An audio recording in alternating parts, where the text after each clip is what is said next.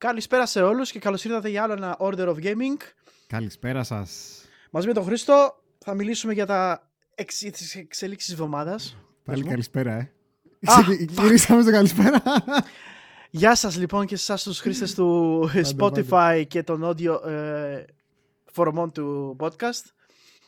Ήρθαμε λοιπόν για άλλη μια φορά να αναλύσουμε αυτή την επικαιρότητα που επικρατεί και έχουμε ωραία νέα και πραγματάκια να πούμε σήμερα και να συζητήσουμε. Να πούμε για rumors, να πούμε για πράγματα που ακούγονται, δεν είναι αλήθεια, ίσως είναι αλήθεια.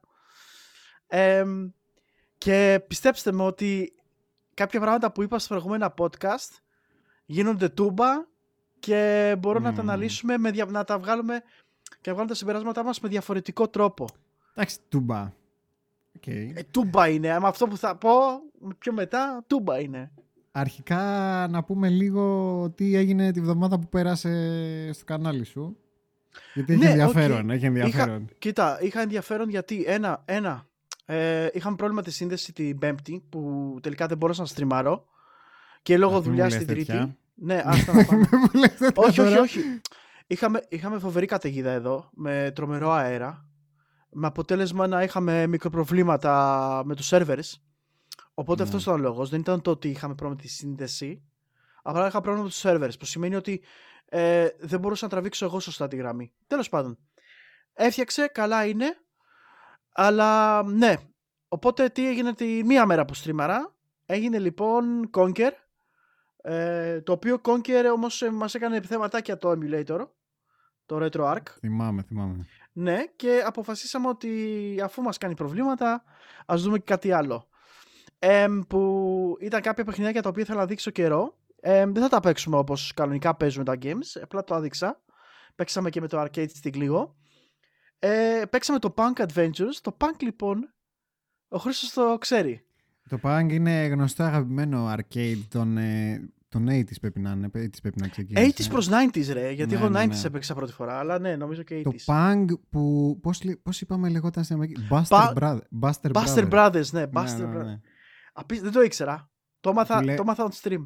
Ναι, ναι, που έλεγα πόσα δεκάρικα μου έχει φάει αυτό το game, το Pang.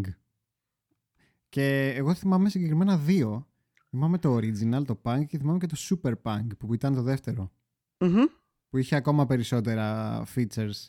Λογικά οι μεγαλύτεροι σε ηλικία που πρόλαβαν λίγο τα arcade θα το... είναι από τα games που παίζανε γενικότερα στα, στα ουφάδικα, έτσι τα λέγανε εδώ πέρα. Ουφάδικα τα λέγατε έτσι, Ουφάδικα. εσείς. ουφάδικα, ναι.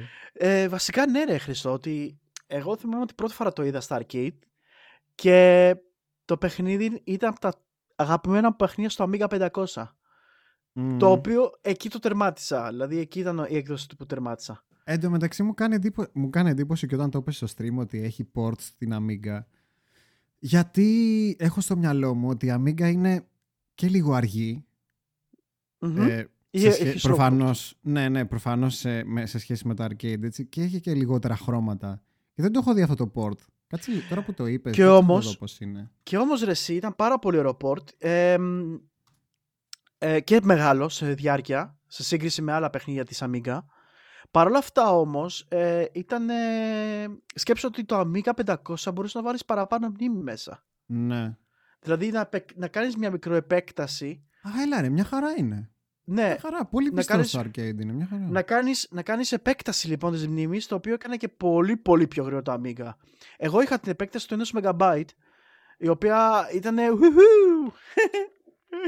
Όταν μιλάμε για kilobytes και τέτοια που ήταν τότε εκείνη την εποχή, ξέρεις, το megabyte ήταν Ναι. άστα να ναι, πάνε. ρε, τι upgrade Ναι, και εκεί το λοιπόν το τερμάτισα. Ε, με joystick παρακαλώ. Το Amiga, by the way, δεν είχε controllers, είχε joysticks. Όπως και το arcade stick. Ήταν ακριβώς αυτό. Ακόμα και τα click inside που, που είχε, τα κλικάκια δηλαδή για το controller, ήταν four way. Και μπορούσε να τα, άμα χαλάγε, μπορούσε να το αλλάξεις.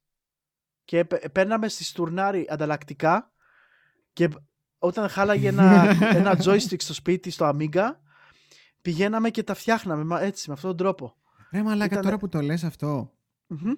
θυμάσαι την τότε εποχή που ήταν κάποιοι α, που φτιάχνανε arcade sticks στην Ελλάδα; Ο- Όχι. Βασικά, συγγνώμη, όχι arcade stick, φτιάχνανε στικάκια για, πώς το λέγανε το 9pin, Αυτά, για όλα τα τέλος mm-hmm. πάντων, για όλες ναι, τις ναι, ναι, ναι πλατφόρμες ναι, ναι, που παίρνανε το κλασικό 9pin ε, connector.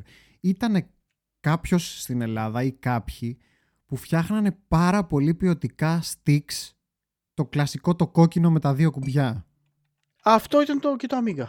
Ναι, ναι, ναι. Ε, τώρα δεν θυμάμαι πώς τα... Μπράβο, μπράβο ρε μαλάκα, το Tomahawk, μπράβο ρε Beat the Machine. Τα Tomahawk ρε μαλάκα, τα θυμάσαι, τα έχεις πετύχει καθόλου; Ε, Tomahawk. Ναι, ναι. Φιλέ, ήταν τα πιο καλά arcade sticks που είχαμε εδώ πέρα. Πραγματικά. Και είναι ακόμα ποιοτικά. Άμα το λοιπόν, πάρεις τώρα στα χέρια σου. Περίμε, είναι, περίμε, είναι... περίμενε. Τελικό Tomahawk. Tomahawk joystick. Θα το ψάξω στη Γερμανία. Και θα σου πω αμέσως φίλε μου. Γιατί ξέρεις τι; Ε, το καλό με τη Γερμανία εδώ πέρα η αγορά φίλε είναι τόσο επειδή ήταν πιο πλούσια πάντα Καλά, ναι, ε, έχουν τα πάντα από κάθε εποχή. Δηλαδή, εγώ mm. θέλω να βρω κάτι, πάντα θα το βρω και πάντα θα το βρω λίγο σε μικρότερη τιμή. Ε, Απλά δεν, ξέρω, δεν, ξέρω αν ισχύει αυτό το ότι ήταν ελληνικής κατασκευής, αλλά έτσι έχω ακούσει. Γιατί αυτά είναι πριν από μένα, πριν από τη δικη μου εποχή στην αρχή. Μηχανικούς διακόπτες ελληνικό προϊόν, λέει ο Μπίτε Μασίν. Αλήθεια λέτε, παιδιά. Καταλαβαίνεις. Μπορούμε, μπορούμε να το βρούμε κάπου αυτό. Μηχανικοί διακόπτες στα 80s. Όχι, σε πληροφορώ ότι οι μηχανικοί διακόπτες ήταν πιο διαδεδομένοι στα 80s και στα 90s. Καλά, ναι, εδώ, είχαν, εδώ ήταν μηχανικά τα keyboards και μετά πηγαίνετε, πήγαμε σε... Ναι. Πηγαίνετε, πηγαίνετε μάγκες μου πάρτε keyboard ε, μηχανικό της Dell το 90s, το λευκό. Ναι, ναι. Σας προκαλώ ρε. δηλαδή ήταν super πολύ δύσκολο τέτοιο ρε. Ε, Νομίζω ότι σε IBM εννοούσες τα, τα, τα keyboards. Πώς εννοούσε σε IBM, τα κλασικά; Mechanical Tomahawk Switch. Δεν ξέρω αν το βρούμε. Δεν ξέρω αν θα το βρεις στη Γερμανία. Στη Γερμανία δεν υπάρχει. Και ρίχνω, λέει, Ρίχνω λίγο μια ματιά στο Facebook, και, στο Facebook ε, Marketplace και το βρίσκω. Ε, κοιτάξτε να δείτε, πολύ πιθανόν, αλλά αυτό θα βρεις από collector selected σε group ε, με, τα, ναι, με ναι. τους οποίους άμα λογικά μας συζητήσεις με κάποιον, λογικά κάποιος θα έχει, αλλά θα είναι και πάρα πολύ ακριβά. Θα είναι ακριβά ρε, θα είναι ακριβά. Σίγουρα θα είναι ακριβά. Ναι. Πού ήμασταν λοιπόν; Ε, λέγαμε για το Punk που έπαιξε στο arcade. Το στο, Punk, μπράβο. Ναι, ναι, ναι, ναι, ναι, ναι. Και εκτός λοιπόν του Punk, ε, είπα να παίξω και ένα παιχνίδι το οποίο το πήρε anniversary της Sega. το οποίο έτσι για να θυμηθούμε λίγο τα Street of Fights τύπου παιχνίδια, το οποίο ήταν το Street of... Ε, Street of Καμουρότσο.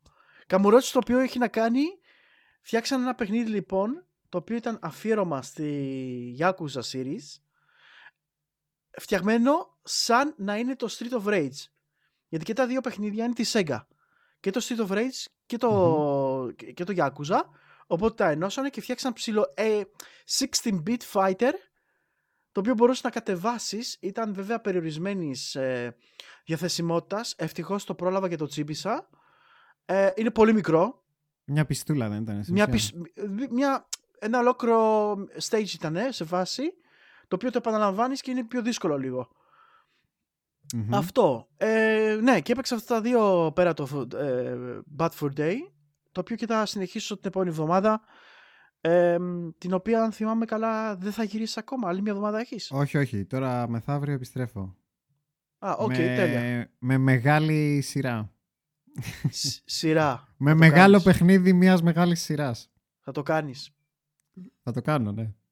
Θα κάνεις το Γιάκουζα. Δεν ξέρω. είπα... είπα... Τυρατήρι, πες το. ναι, ναι, ναι. ναι. Λοιπόν, όσοι, όσοι πιστοί είστε ναι, εδώ ναι. πέρα και δεν είστε μόνο στο, στο, στο stream του Χρήστου, ξέρετε τι θα παίξει. Ρε μαλακά, είσαι το βιβλίο πλέον για μένα. Ρε μαλακά, και πάλι δεν το είχαμε το, εντάξει, το είχαμε συζητήσει Όχι. ότι ήθελα να το παίξω off stream. Ναι, αλλά μου είχε ναι, πει, ρε παιδί μου, μου είχε πει ότι. Α, θα πούμε έκπληξη ήταν το παιχνίδι, ρε. Δεν σου λέω τι. Και δεν μου είχε πει ούτε διάρκεια. Ναι, ναι, ναι. πολύ μεγάλη σειρά. και λέω, αυτό είναι, ρε. Ναι, ναι, ναι. Το έχω, το έχω βάλει σκοπό κάθε φορά που κάνει ο Χρήστος ότι η έκπληξη. θα τα ψάχνω, ρε. Λοιπόν, ναι, τρίτη Yakuza Zero. Ξεκινάω το Yakuza το Zero. Με το Zero, ε. Mm. Ωραία, ναι, γιατί. Γιατί Έχω... έχουν, ξανα... έχουν κάνει remake το ένα και το 2 και τα έχουν κάνει έτσι ώστε να είναι καλύτερα να ξεκινήσεις από το 0. Δηλαδή, συνήθως προτιμώ να ξεκινάω τις σειρές από, από την κυκλοφορία, ξέρεις, με, με το πιο ναι, βγήκε ναι, ναι, πρώτο. Ναι, ναι, ναι, Όμως, το Αγιάκουζα είναι μια σειρά τα οποία είναι εξαίρεσης σε αυτό, γιατί βγήκαν remakes τα οποία δένουν αλλιώς. Καταλαβες; Ναι, Οπότε θα ξεκινήσω με το Zero που έχει φτιαχτεί για να παιχτεί πρώτο. Ξέρεις ποιο είναι το τι με ανησυχεί ρε εσύ Χριστό; Ναι, Γιατί μιλάμε για το Yakuza 1 και 2 βγήκαν πρώτα, σε, σε, θέμα κυκλοφορίας. Ναι, ναι. Ε, τότε τα game δεν ήταν. Τα είχαν βάλει σε κάπως ρε παιδί μου πειραματικό στάδιο, δοκιμάζανε, προσθέτανε πράγματα ναι. κτλ. Ερχόμαστε λοιπόν στο Zero, το οποίο ήταν πιο μεταγενέστερο παιχνίδι. Ναι, είναι και σε άλλη engine. Ακριβώς, ναι. Το οποίο όμως τι γίνεται, θα είναι λίγο πιο εξυγχρονισμένο. Οπότε, αν ναι. εσύ παίξεις το 0 πρώτα και μετά παίξεις το 1, θα δεις τη διαφορά στο, στο engine. Στο... Ισχύει, ισχύει. Στο graphical gap, καταλάβες. Αυτό, αυτό με ανησυχεί πάντα με τα παιχνίδια. Τα γραφικά, η αλήθεια είναι, είναι το λιγότερο που με ανησυχεί. Έχω ακούσει ότι α, το Yakuza το 2, το remake, έχει την ίδια engine με το 0 και με το 6, νομίζω. Οπότε το ένα είναι στην ουσία το μαύρο πρόβατο. Το, το ένα είναι που, έχει, που είναι πιο παλιά η engine. Αλλά και αυτό δεν είναι η, του PlayStation 2, ξέρεις, η αρχαιολογία, ο δεινόσαυρος. Εντάξει, μωρέ. Ξέ, ξέρεις τι, άμα, άμα έχεις Xbox τώρα θα σου λέω να το παίξεις το Xbox. Γιατί το Xbox έχει λίγο πιο εκσυγχρονισμένα γραφικά και τα λοιπά. Θα είναι λίγο καλύτερο, θα τρέχει καλύτερα σε αυτό. Εντάξει, φαντάζομαι και στο PC μια χαρά θα είναι, ξέρω εγώ. Οκ, okay, we shall see. Ε, οπότε Yakuza από Τρίτη στο Χρήστο. Έτσι, έτσι. Μεγάλο game βέβαια, θέλει υπομονή. Ναι, είναι τουλάχιστον ναι. 40 ώρες, το λιγότερο νομίζω. Ε. Ναι, ναι, ναι. ναι. Είναι, είναι ε. μεγάλο game. Ε, το, σκεφ, το σκεφτόμουν πάρα πολύ αν θα το ξεκινήσω, αλλά θα το ξεκινήσω έτσι για το γαμότο. Ε, και εγώ ετοιμάζομαι, όχι τώρα, το καλοκαίρι, ε, τον Αύγουστο κλείνω τρία χρόνια στο κανάλι. Τρία ή τέσσερα; Τέσσερα. Τέσσερα. Τέσσερα χρόνια στο κανάλι κλείνω. Τέσσερα, το 17 ξεκίνησα. Οπότε κλείνω τέσσερα χρόνια το τέτοιο και θα ετοιμάσω έτσι ένα ωραίο series από την αγαπημένη μου σειρά παιχνιδιών και θα, τα παίξουμε, θα παίξουμε τουλάχιστον ένα παιχνίδι το οποίο δεν έχω στριμάρει ποτέ μου και θέλω να το στριμάρω για να έτσι για το τέτοιο. Θα κάνουμε και δωράκι στο stream σίγουρα. Από την αγαπημένη σου σειρά παιχνιδιών. Έλα, σειρά σου, σειρά σου. Ποια είναι; Ω, ω, ω, περίμενε, περίμενε. Πρέπει να με βοηθήσεις. Ωραία. Χαϊπαρίστηκα πολύ πρόσφατα για αυτό το παιχνίδι. Όχι για αυτό το συγκεκριμένο. Για τη σειρά. Τουρικάν. Ωραία. Πρόσφατα σε μια direct.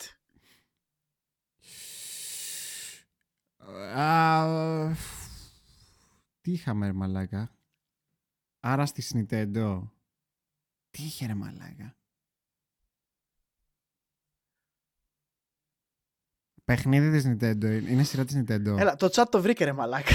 Α, το τέτοιο. Το Zelda ρε μαλάκα. Zelda, ναι, ναι. Το Zelda είναι η ε, αγαπημένη σου σειρά. Το Zelda είναι η αγαπημένη μου σειρά. Είναι η αγαπημένη σου σειρά ever.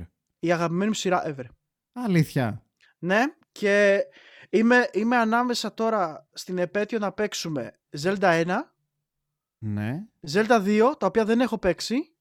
Ή ναι, να παίξουμε. Ένα, αν, αν θα παίξουμε, θα παίξουμε ή Zelda 1, Zelda 2 ή ο Καρίνα και Ματζόρα. Αυτά τα δύο, αυτά τα δύο mm. games είναι. Τα οποία ουσιαστικά θα τα πάρω το ένα μετά το άλλο. και αυτό θα γίνει στην επέτειο, το οποίο και θα δώσουμε και κάποιο λοιπόν, δωράκι. Λοιπόν, άκου τώρα, τι, άκου τώρα τι έγινε για να δεις. Για να μαθαίνει και ο κόσμος τα backstage. Που δεν το ήξερες ούτε εσύ. Ε, ήμουνα, στο τι θα ξεκινούσα τώρα μετά το διάλειμμα, ήμουνα ανάμεσα σε Yakuza Zero mm-hmm. και ο Karina of Time. Okay. Αλλά, τώρα, αλλά τώρα που μου το λες αυτό, θα πάει πολύ πίσω το Karina of Time, όπως καταλαβαίνεις. Ε... Η Χριστίνα κλαίει, λέει, γιατί τα ξέρει. Ωραία, ε, ωραία. Αλλά, αλλά προ, προφανώς Εφόσον ε, είναι η αγαπημένη σου σειρά, προφανώς Ρε φίλε, και βαϊμπάρουμε, θα ρε. παίξεις, θέλεις. Βαϊμπάρουμε. ναι, ναι, ναι, ναι. Καλά, κανονικά. χω- χώρια, χώρια το Skyward Sword, έτσι. Ναι. Γιατί Εντάξει, και το ε, Skyward Sword θα το παίξω on stream. Ναι. Εντάξει, ήμουνα και εγώ στο vibe του τέτοιου, ρε. Του anniversary, προφανώς.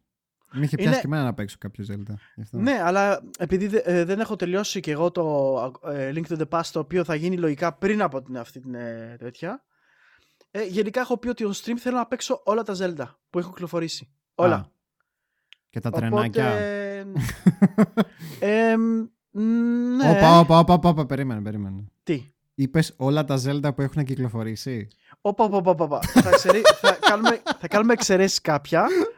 Ε, κάποια. π- Περίμενε. Πρώτα απ' όλα είμαι, είμαι μαζί με τη μαμά Nintendo. Δεν δέχομαι Είπε- την ύπαρξη κάποιων Είπε Zelda. όλα τα Zelda που έχουν κυκλοφορήσει. Δεν είναι Zelda αυτά. Δεν υπάρχουν.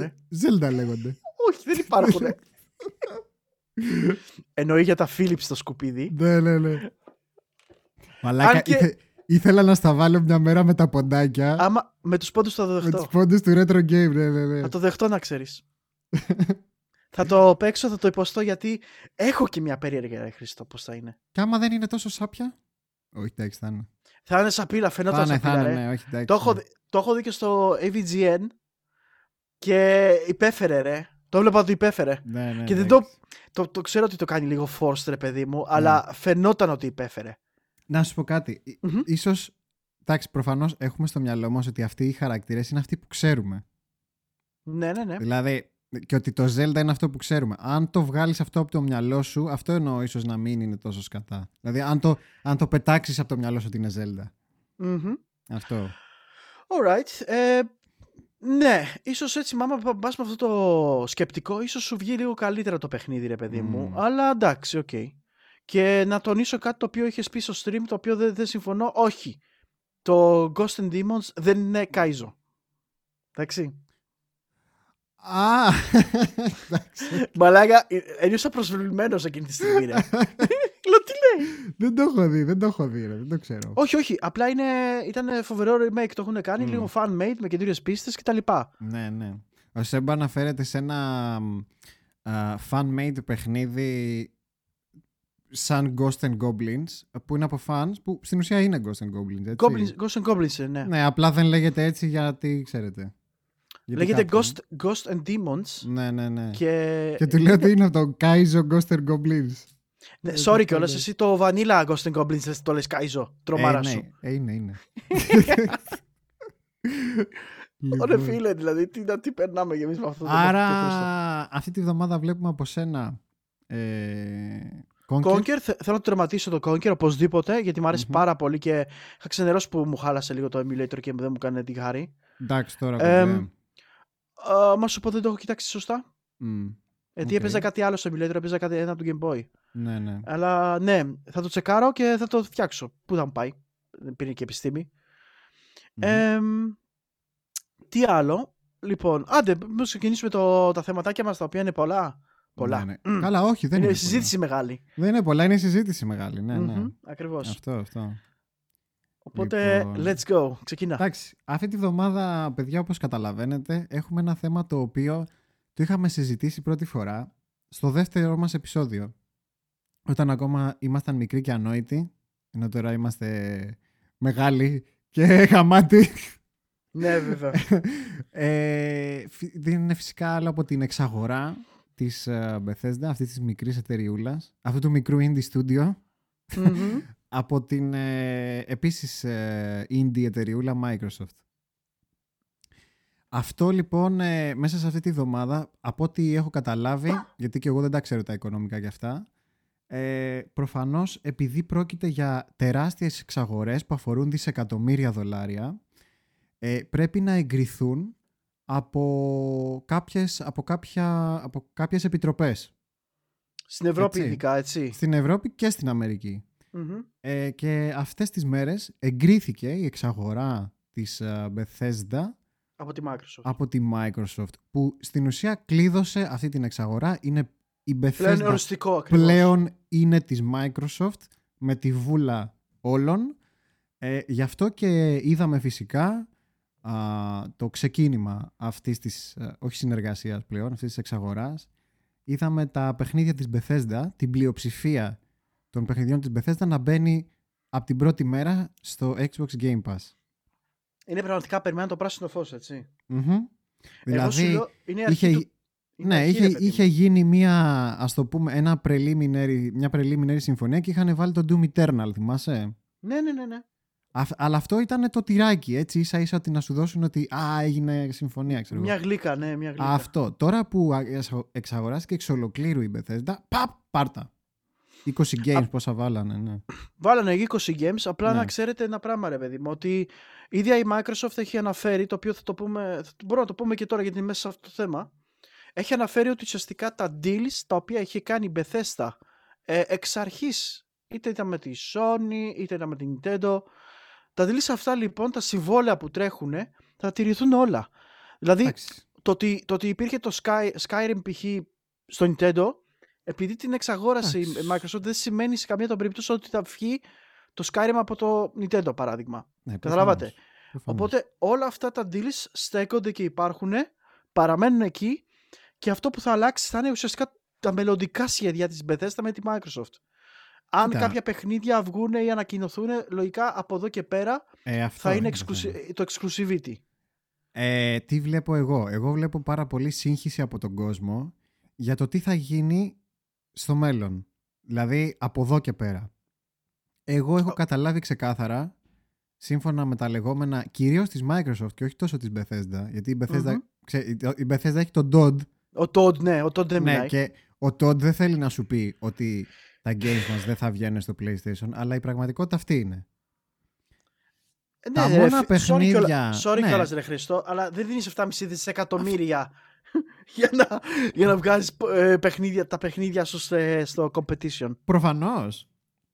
Ε, τα μόνα δηλαδή, οι μόνες συμφωνίες που πιστεύω ότι έχουν να τηρηθούν είναι το Starfield, ίσως, έτσι, ίσως. Δεν, έχουν, δεν είχαν πει για το Starfield ότι θα βγει εδώ και εδώ, έτσι.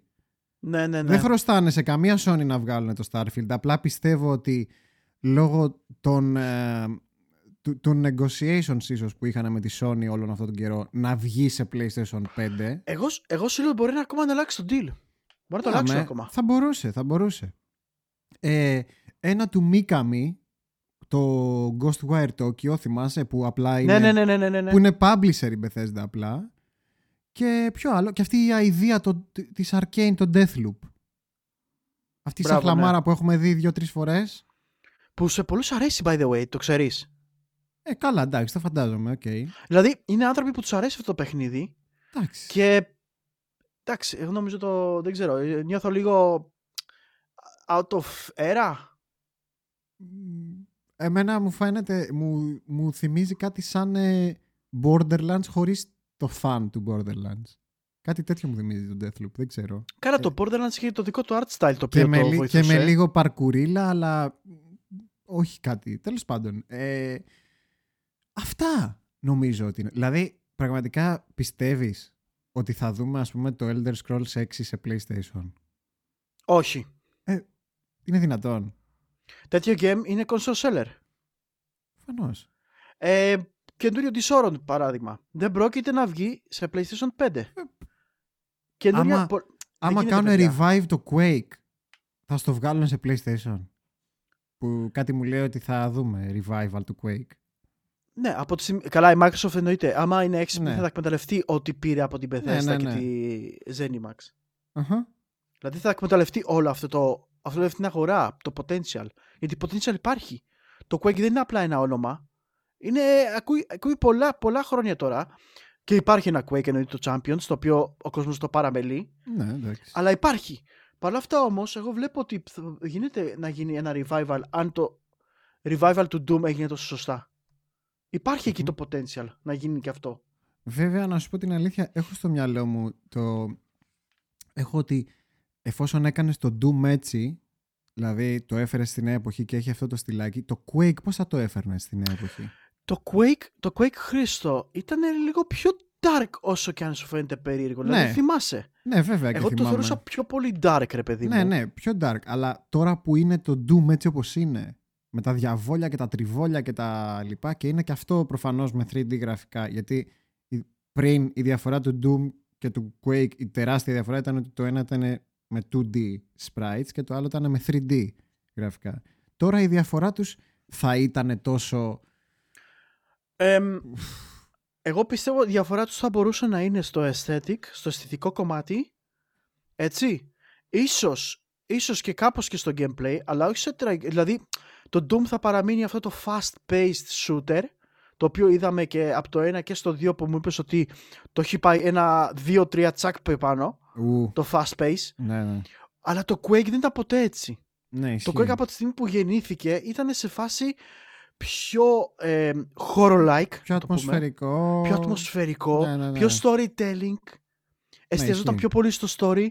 Οπότε μπορεί, μπορείς να το δημιουργήσεις κάπως έτσι. Δηλαδή, εγώ το Quake θα σου πω πώς το φαντάζομαι. Εγώ το Quake το φαντάζομαι σαν ένα Doom 3. Σε φάση Doom 3. Αυτό ναι. λοιπόν για μένα, για μένα το, το Doom 3 πήρε, ουσιαστικά το Doom εκείνη την περίοδο πήρε λάθος κατεύθυνση. Θέλανε να κάνουν κάτι διαφορετικό με το Doom αλλά του αλλάξει ταυτότητα. Και εκεί που ήταν ένα fast-paced shooting game το οποίο απλά ήταν pure fun και με extreme καταστάσεις σε φάση διαβόλια και τέτοια. Έγινε χορορίλα. Έγινε χορορίλα και ουσιαστικά προσπάθησαν να το φέρουν και σε πολύ σοβαρό τόνο. Ναι. Πράγμα που δεν ήταν ποτέ έτσι το Doom. Σε αντίθεση με το Quake. Το, ναι, το Quake είναι πιο κοντά. Όντως, δηλαδή, νομίζω το όλο challenge στο να φέρουν πίσω το Quake, το single player τουλάχιστον, είναι αυτό. Το, το πώς θα το κάνουν να ξεχωρίσει από το Doom. Μπορούν βέβαια να το κάνουν. Άμα το κάνεις σωστά μπορείς να το κάνεις. Αλλά ναι, αυτό. Πιστεύω θα το δούμε. Πιστεύω θα δούμε. Και εγώ το πιστεύω. Quake, μακάρι, ναι. μακάρι κιόλας να το δούμε. Δηλαδή, έχετε το potential εκεί, μπορεί να το πειράξουν λίγο τώρα, αλλά εγώ πιστεύω ότι θα φύγουν λίγο από τη μέση τα πρώτα project, γιατί δεν μπορούν να ανοίγουν πολλά μέτωπα. Και ο λόγος που δεν μπορούν να ανοίγουν πολλά μέτωπα είναι λόγω του COVID. Είναι περιορισμένα τα, τα πράγματα που μπορεί να κάνει ένα team, όσο μεγάλο και αν είναι, το ότι είσαι αποκλεισμένος σε ένα χώρο κλεισμένο σπίτι σου, χωρίς απαραίτητα να έχεις όλα τα εργαλεία εκείνη τη στιγμή εκεί, πρέπει να περιμένεις.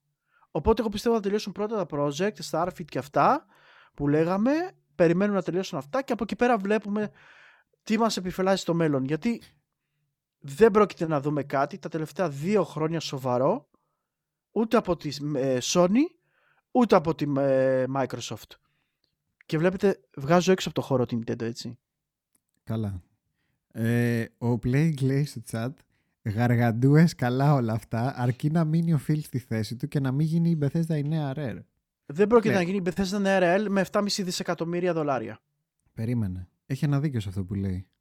Δεν έχει Για... δίκιο, όχι. Γιατί Α, θα σου πω, το δεχτώ αυτό. Και η Rare ήταν μια εταιρεία που έχει ένα back catalog φοβερό, έτσι, και developers το... τρομερούς, που βέβαια πολλά από αυτά τα, ε, πολλά, πολλά από τα δημιουργήματα της Rare ανήκουν στην Nintendo αυτό είναι, αυτό είναι η λέξη κλειδί, ρε Χριστό. Ναι, οκ. Okay.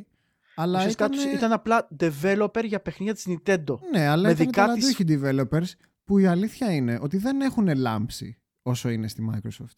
Ωραία, να σου πω κάτι άλλο.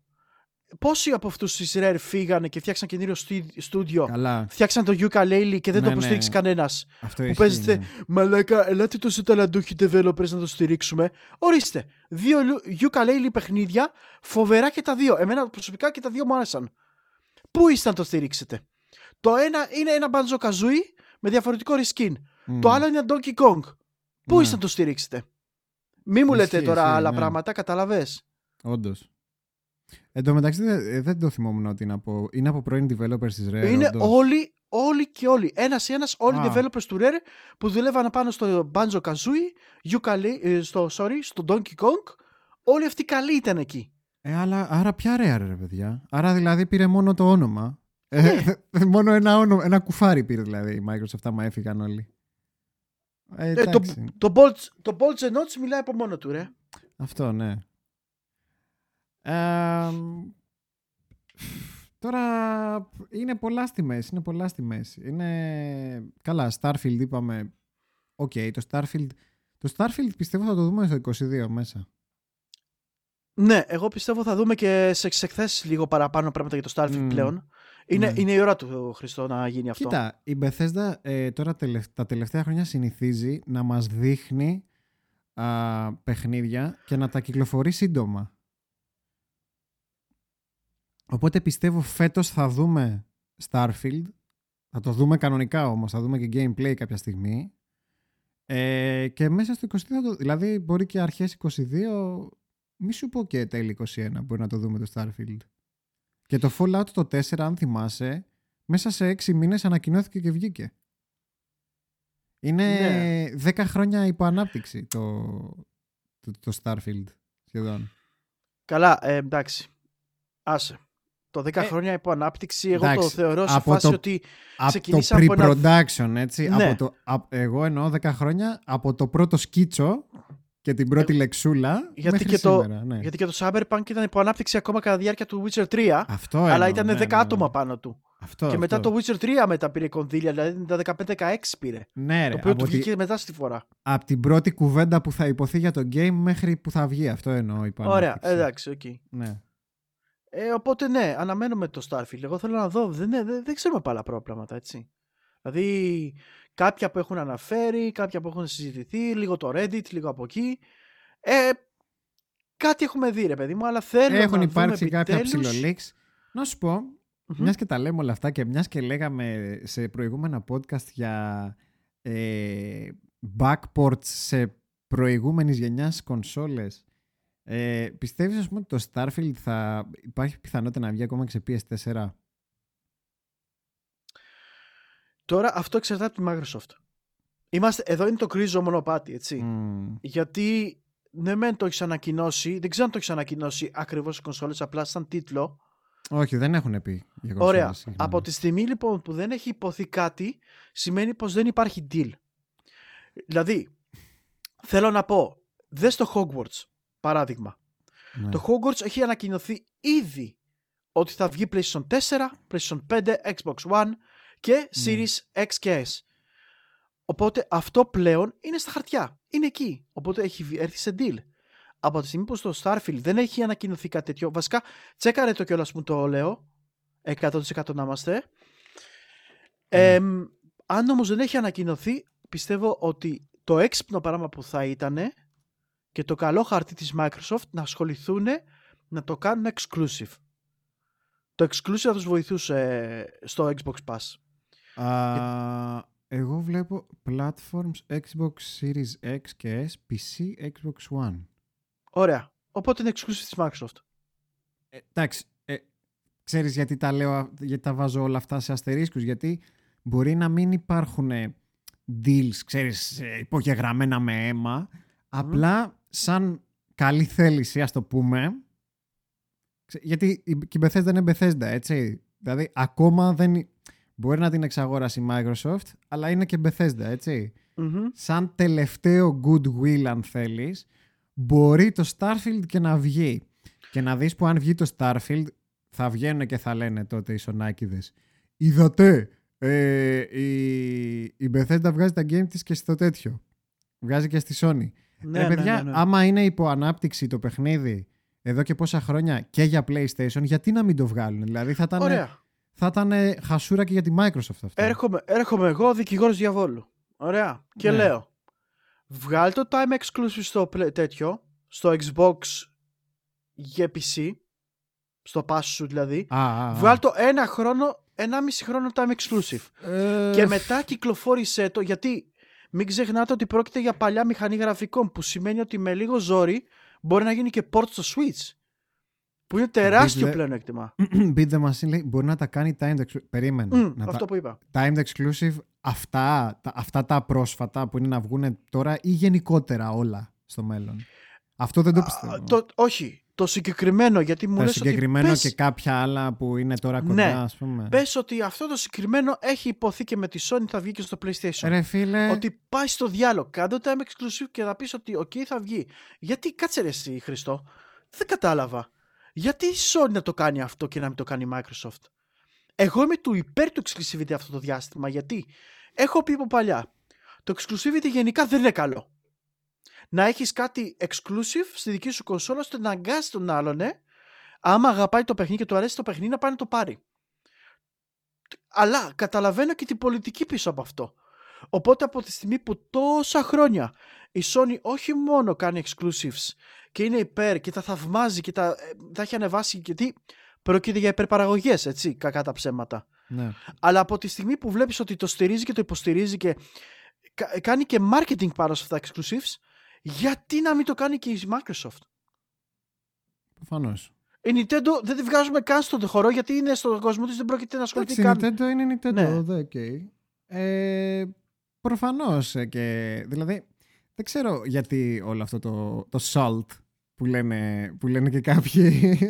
δηλαδή, ε, δεν θα έπρεπε. δηλαδή, δεν θέλουμε ανταγωνισμό. Δηλαδή, το να είναι δυνατή και η Microsoft απέναντι στη Sony δεν είναι για το καλό των ε, Όχι, είναι. καταναλωτών. Είναι, είναι. Απλά μην ξεχνάς, ε, κοίτα, εγώ το βλέπω λίγο με μακροπρόθεσμα, ρε. Τι εννοώ; Καλά, μακροπρόθεσμα πολλά θα γίνουν και θα τα συζητήσουμε ναι, και αυτά. Ναι. Είναι, είναι το θέμα ότι από τη μία με ανισχύει το Xbox Pass, από τη μία μου αρέσει και από την άλλη με ανισχύει. Εννοείται. Γιατί, όπως είπες, όπως έχουμε ξαναπεί, δεν ξέρουμε πόσο ακόμα θα κρατήσουν τα κονσόλες. Mm-hmm. Είμαστε, είμαστε πρώτων πυλών ότι ε, ίσως, ίσως και να είναι το τέλος, ξεκινάει το τέλος, η αρχή του τέλους.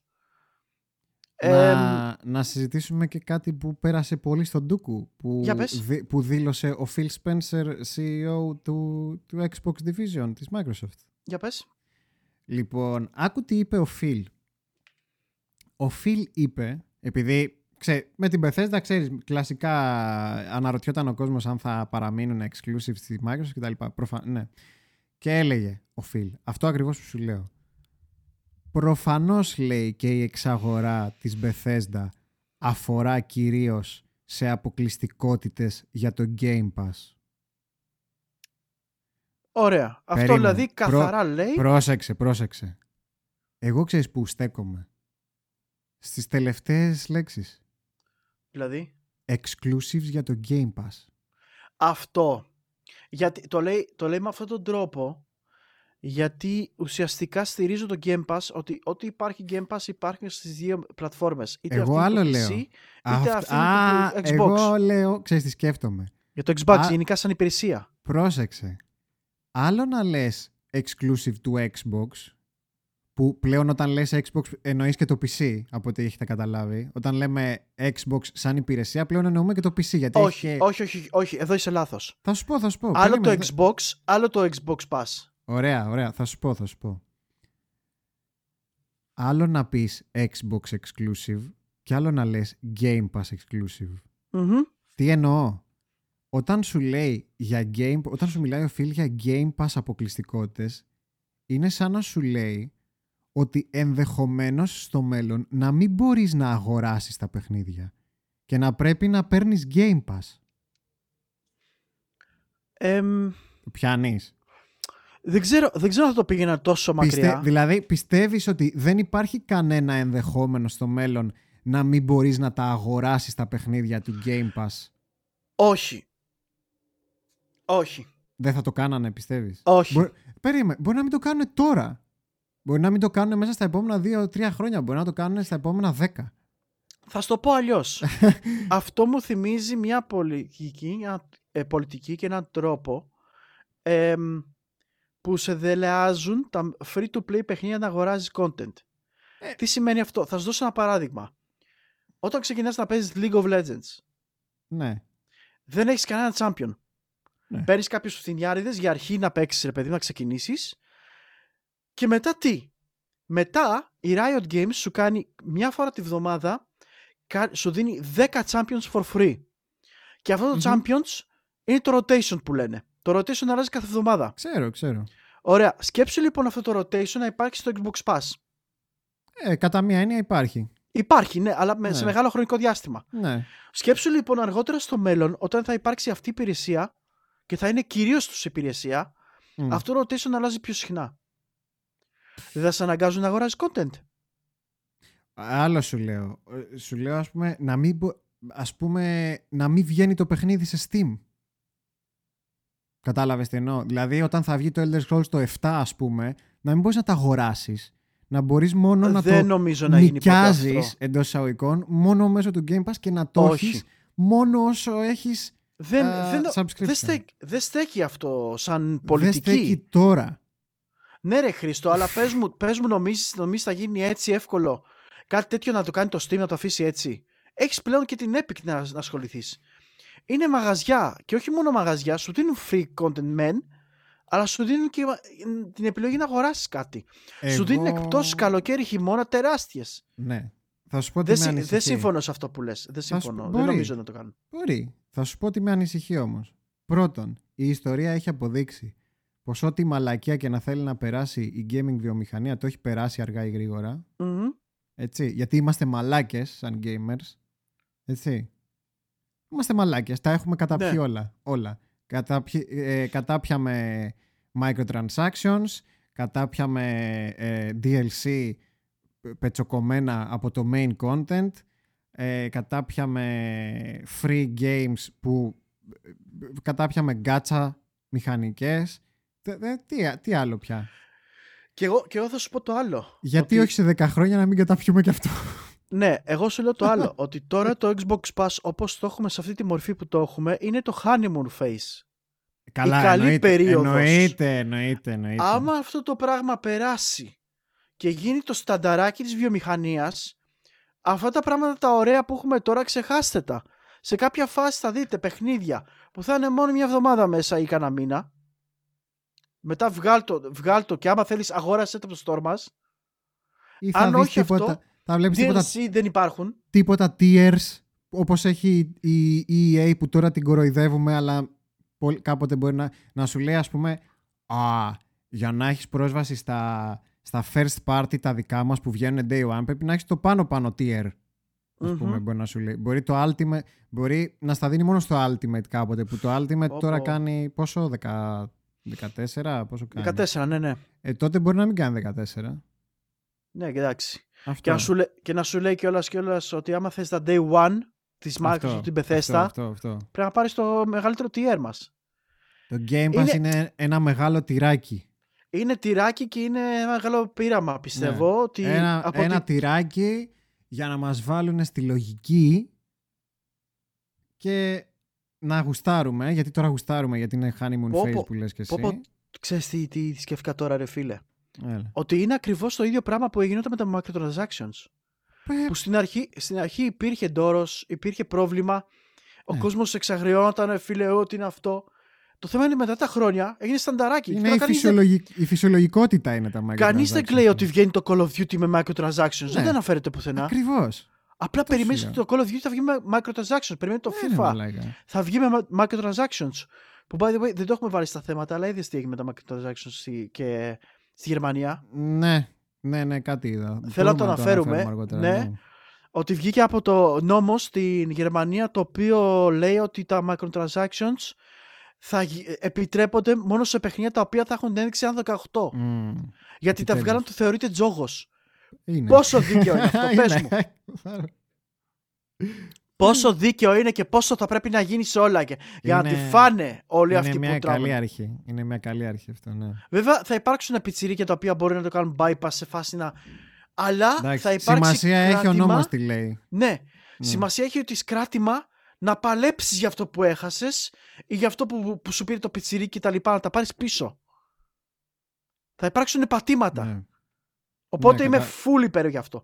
Παρένθεση κλείνει και mm-hmm. ας συνεχίσουμε το Xbox και το Pass, ο οποίο, ε, ναι, θα δούμε τώρα τι θα γίνει. Ε, εγώ σου λέω, είμαι, είμαι, είμαι χαρούμενος από τη μία, γιατί έχω αυτή την πρόσβαση, σαν streamer που streamάρει content, ρε παιδί μου, παιχνίδια, τα έχω day one και τα λοιπά, είμαι χαρούμενος ε, ναι, από τη μία, αλλά από την άλλη είμαι σκεπτικός, δεν μπορώ να μην είμαι σκεπτικός. Καταλαβαίνεις. Δηλαδή, δεν μπορώ να μην ανησυχήσω για αυτό που γίνεται με την Bethesda. Για αυτό που θα γίνει στο μέλλον. Μακάρι δεν πρόκειται βέβαια, γιατί μιλάμε για corporations και οι δύο. Θα βρουν τρόπο κάπως να βγάλουν από κάπου λεφτά. Μπορεί κάποια στιγμή η Microsoft να πει ότι ξέρεις κάτι.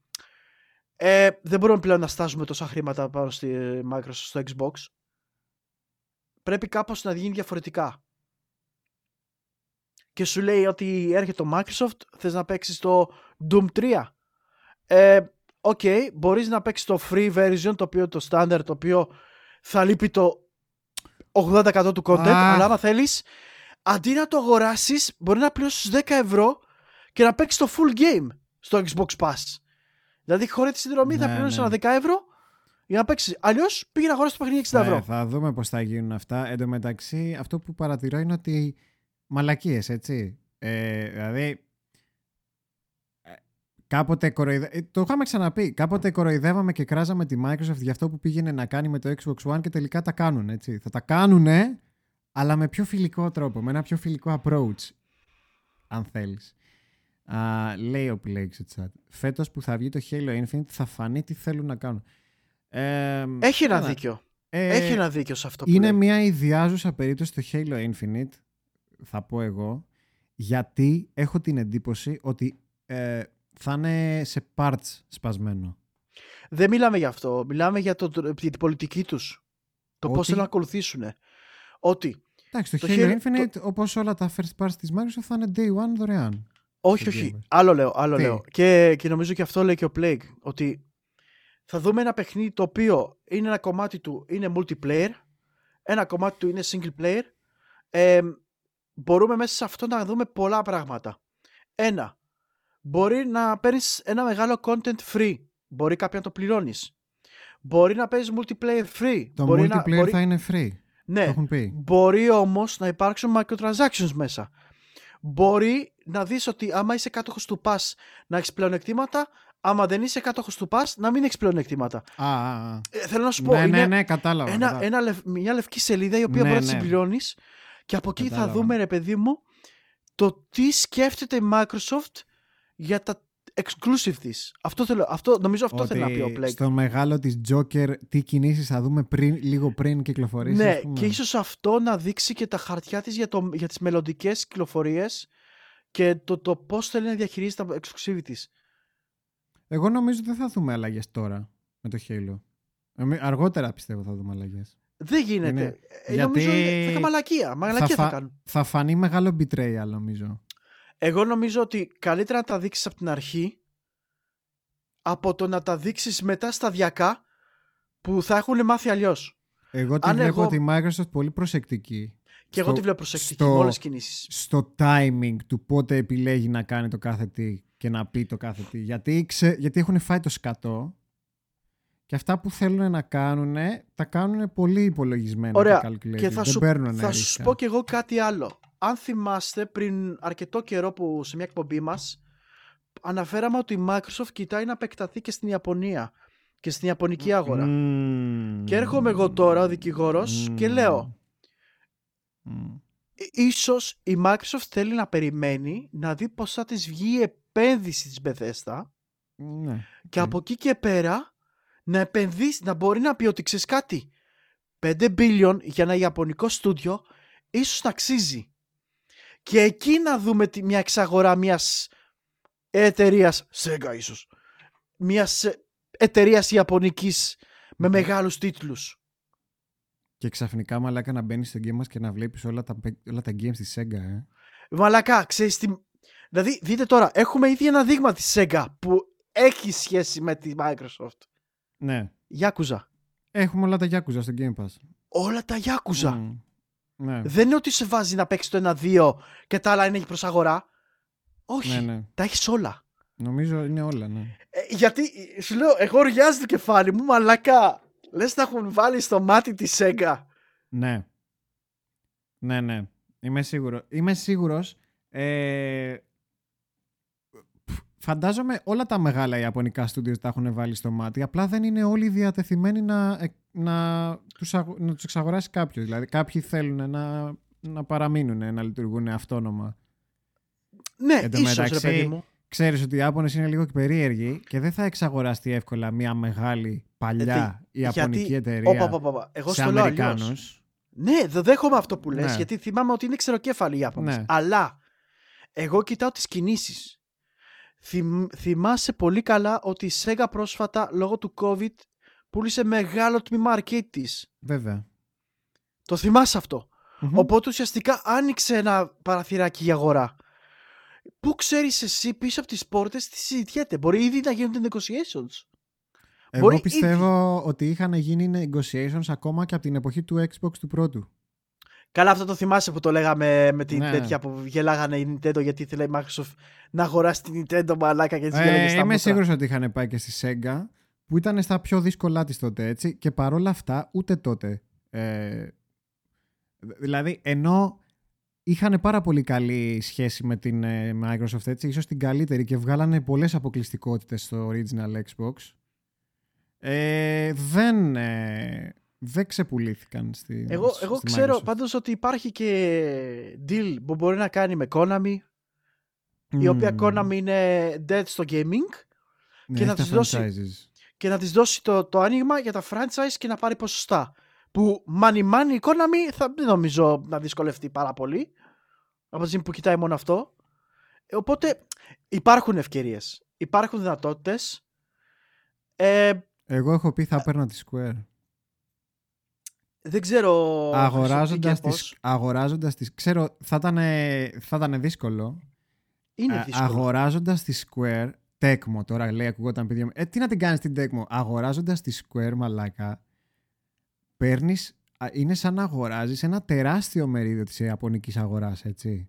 Από ναι, εκεί που είσαι, που είσαι χαμένη στο χάρτη της Ιαπωνίας, ξαφνικά έχεις τα αγαπημένα franchises της Ιαπωνίας. Έχεις, καταρχάς έχεις τον Dragon Quest που πουλάει τα κέρατα τα τράγια. Στην Ιαπωνία γίνεται ναι. πανικός με τον Dragon Quest. Ναι. Εγώ σου λέω το άλλο, ότι πες ότι η Square είναι λίγο απρόσιτη. Είναι ναι. πολύ έως πολύ. Επειδή είναι, μεγάλη, επειδή είναι αρκετά μεγάλη εταιρεία. Όχι μόνο επειδή είναι μεγάλη, επειδή ακόμα έχει τεράστια συνεργασία με, την, με τη Sony. Και με την Nintendo. Καλά. Έλα τώρα. Κάτσε δεν είναι, δεν είναι και second party developer της Sony. Ναι, αλλά βλέπεις μαλάκα το deal με το Final Fantasy στο remake που έχει κάνει, ε, δεν, το, δεν το προσπερνάς έτσι. Ε, καλά, εντάξει, αυτά ξέρεις πώς σπάνε και ξεσπάνε άμα πέσουν τα δισεκατομμύρια τώρα κι εσύ. Ο... Εντάξει. Σιγά. Δεν ξέρω, δεν ξέρω πάντως για μένα, για μένα το καλύτερο χαρτί θα ήταν η Sega. Πραγματικά θα ήταν το καλύτερο χαρτί. Ε, θα ήταν ένα πολύ καλό χαρτί. Ένα πολύ καλό. Θα ήταν το δεύτερο καλύτερο χαρτί για μένα. Εγώ θα πήγαινα για Sega πάντως. Sega Economy. Εγώ θα πήγαινα και για τους τρεις και όποιος μου καθότανε. Καλά, εγώ πιστεύω αυτό θα κάνω. Ναι, αλλά αυτό, εμείς, αυτό, εμείς ναι, λέμε... Προφανώς αυτό γίνεται. Εμείς λέμε ρε παιδί μου για το αποτέλεσμα. Αυτή ναι. το, το, τι κάνουν εκεί είναι άλλη ναι. ιστορία. Είτε πάρει Metal Gear και Silent Hill. Είτε πάρει, ε, πες το, Final Fantasy και Dragon Quest. Είτε πάρει α, και Tomb Raider και Deus Ex, έτσι, παίρνει μαζί με τη Square. Με τη Square. Oh yeah. Ναι. Ε... Που ακόμα, που σκέψω ότι, σου λέω, επειδή η Square δεν είναι σε αυτό το οικονομικό κομμάτι που να πει ότι ζορίζεται, έχει πρόβλημα, είναι στη φάση ότι ανακοινώνουμε καινούριο franchise, καινούριο reboot Tomb Raider, έχουμε το project στο, Game Boy, στο Switch, το Triangle, τρομάρα τους το όνομα, ναι. Έχουμε και Final Fantasy Part 2. Μπορεί και Part 3 έτσι πως το πάνε. Δεν είναι εύκολο. Γιατί αν, η Bethesda αν είχε οικονομικά προβλήματα. Όχι, αλλά αν η Bethesda είχε 500 deals από εδώ και από εκεί που ήταν multi-platform, η Square, η Square έχει, προβλήμα, έχει συμβόλαια αποκλειστικά. Είναι πολύ πιο δύσκολο από τη Sega, ρε. Καταλαβαίνω τι λες, μωρέ, ε, ότι έχει πολλά, πολλά bonds με τους άλλους δύο. Mm-hmm. Αλλά εντάξει, και με το Minecraft. Έλα μωρέ, γιατί όταν η Microsoft αγόρασε το Minecraft που ήταν σε όλες τις πλατφόρμες της γης, την πήραξε κάτι, ακόμα τα βγάζει, το Minecraft το βγάζει στο Switch ακόμα, η Microsoft. Δεν έχουν τέτοια θέματα. τι, ε... Ρε, ξεχάστε τα αυτά.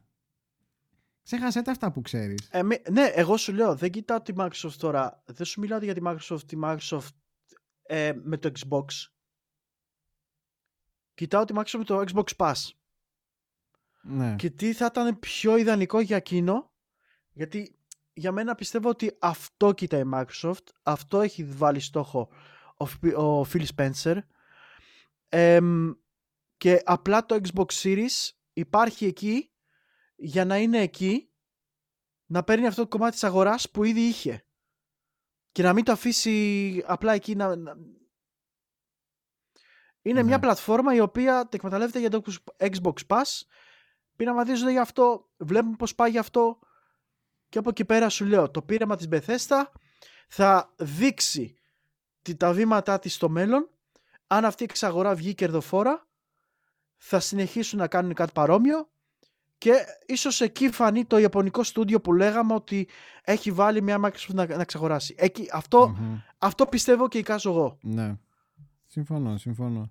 Ε, κάτι θέλω να πω και το ξέχασα τώρα. Sega μόνο και μόνο για να δουν καλύτερες μέρες κάποια ιστορικά franchise, λέει ο Plague. Αυτό είναι ο, η εγωιστική Η Microsoft δεν σκέφτεται έτσι. Δεν σκέφτεται.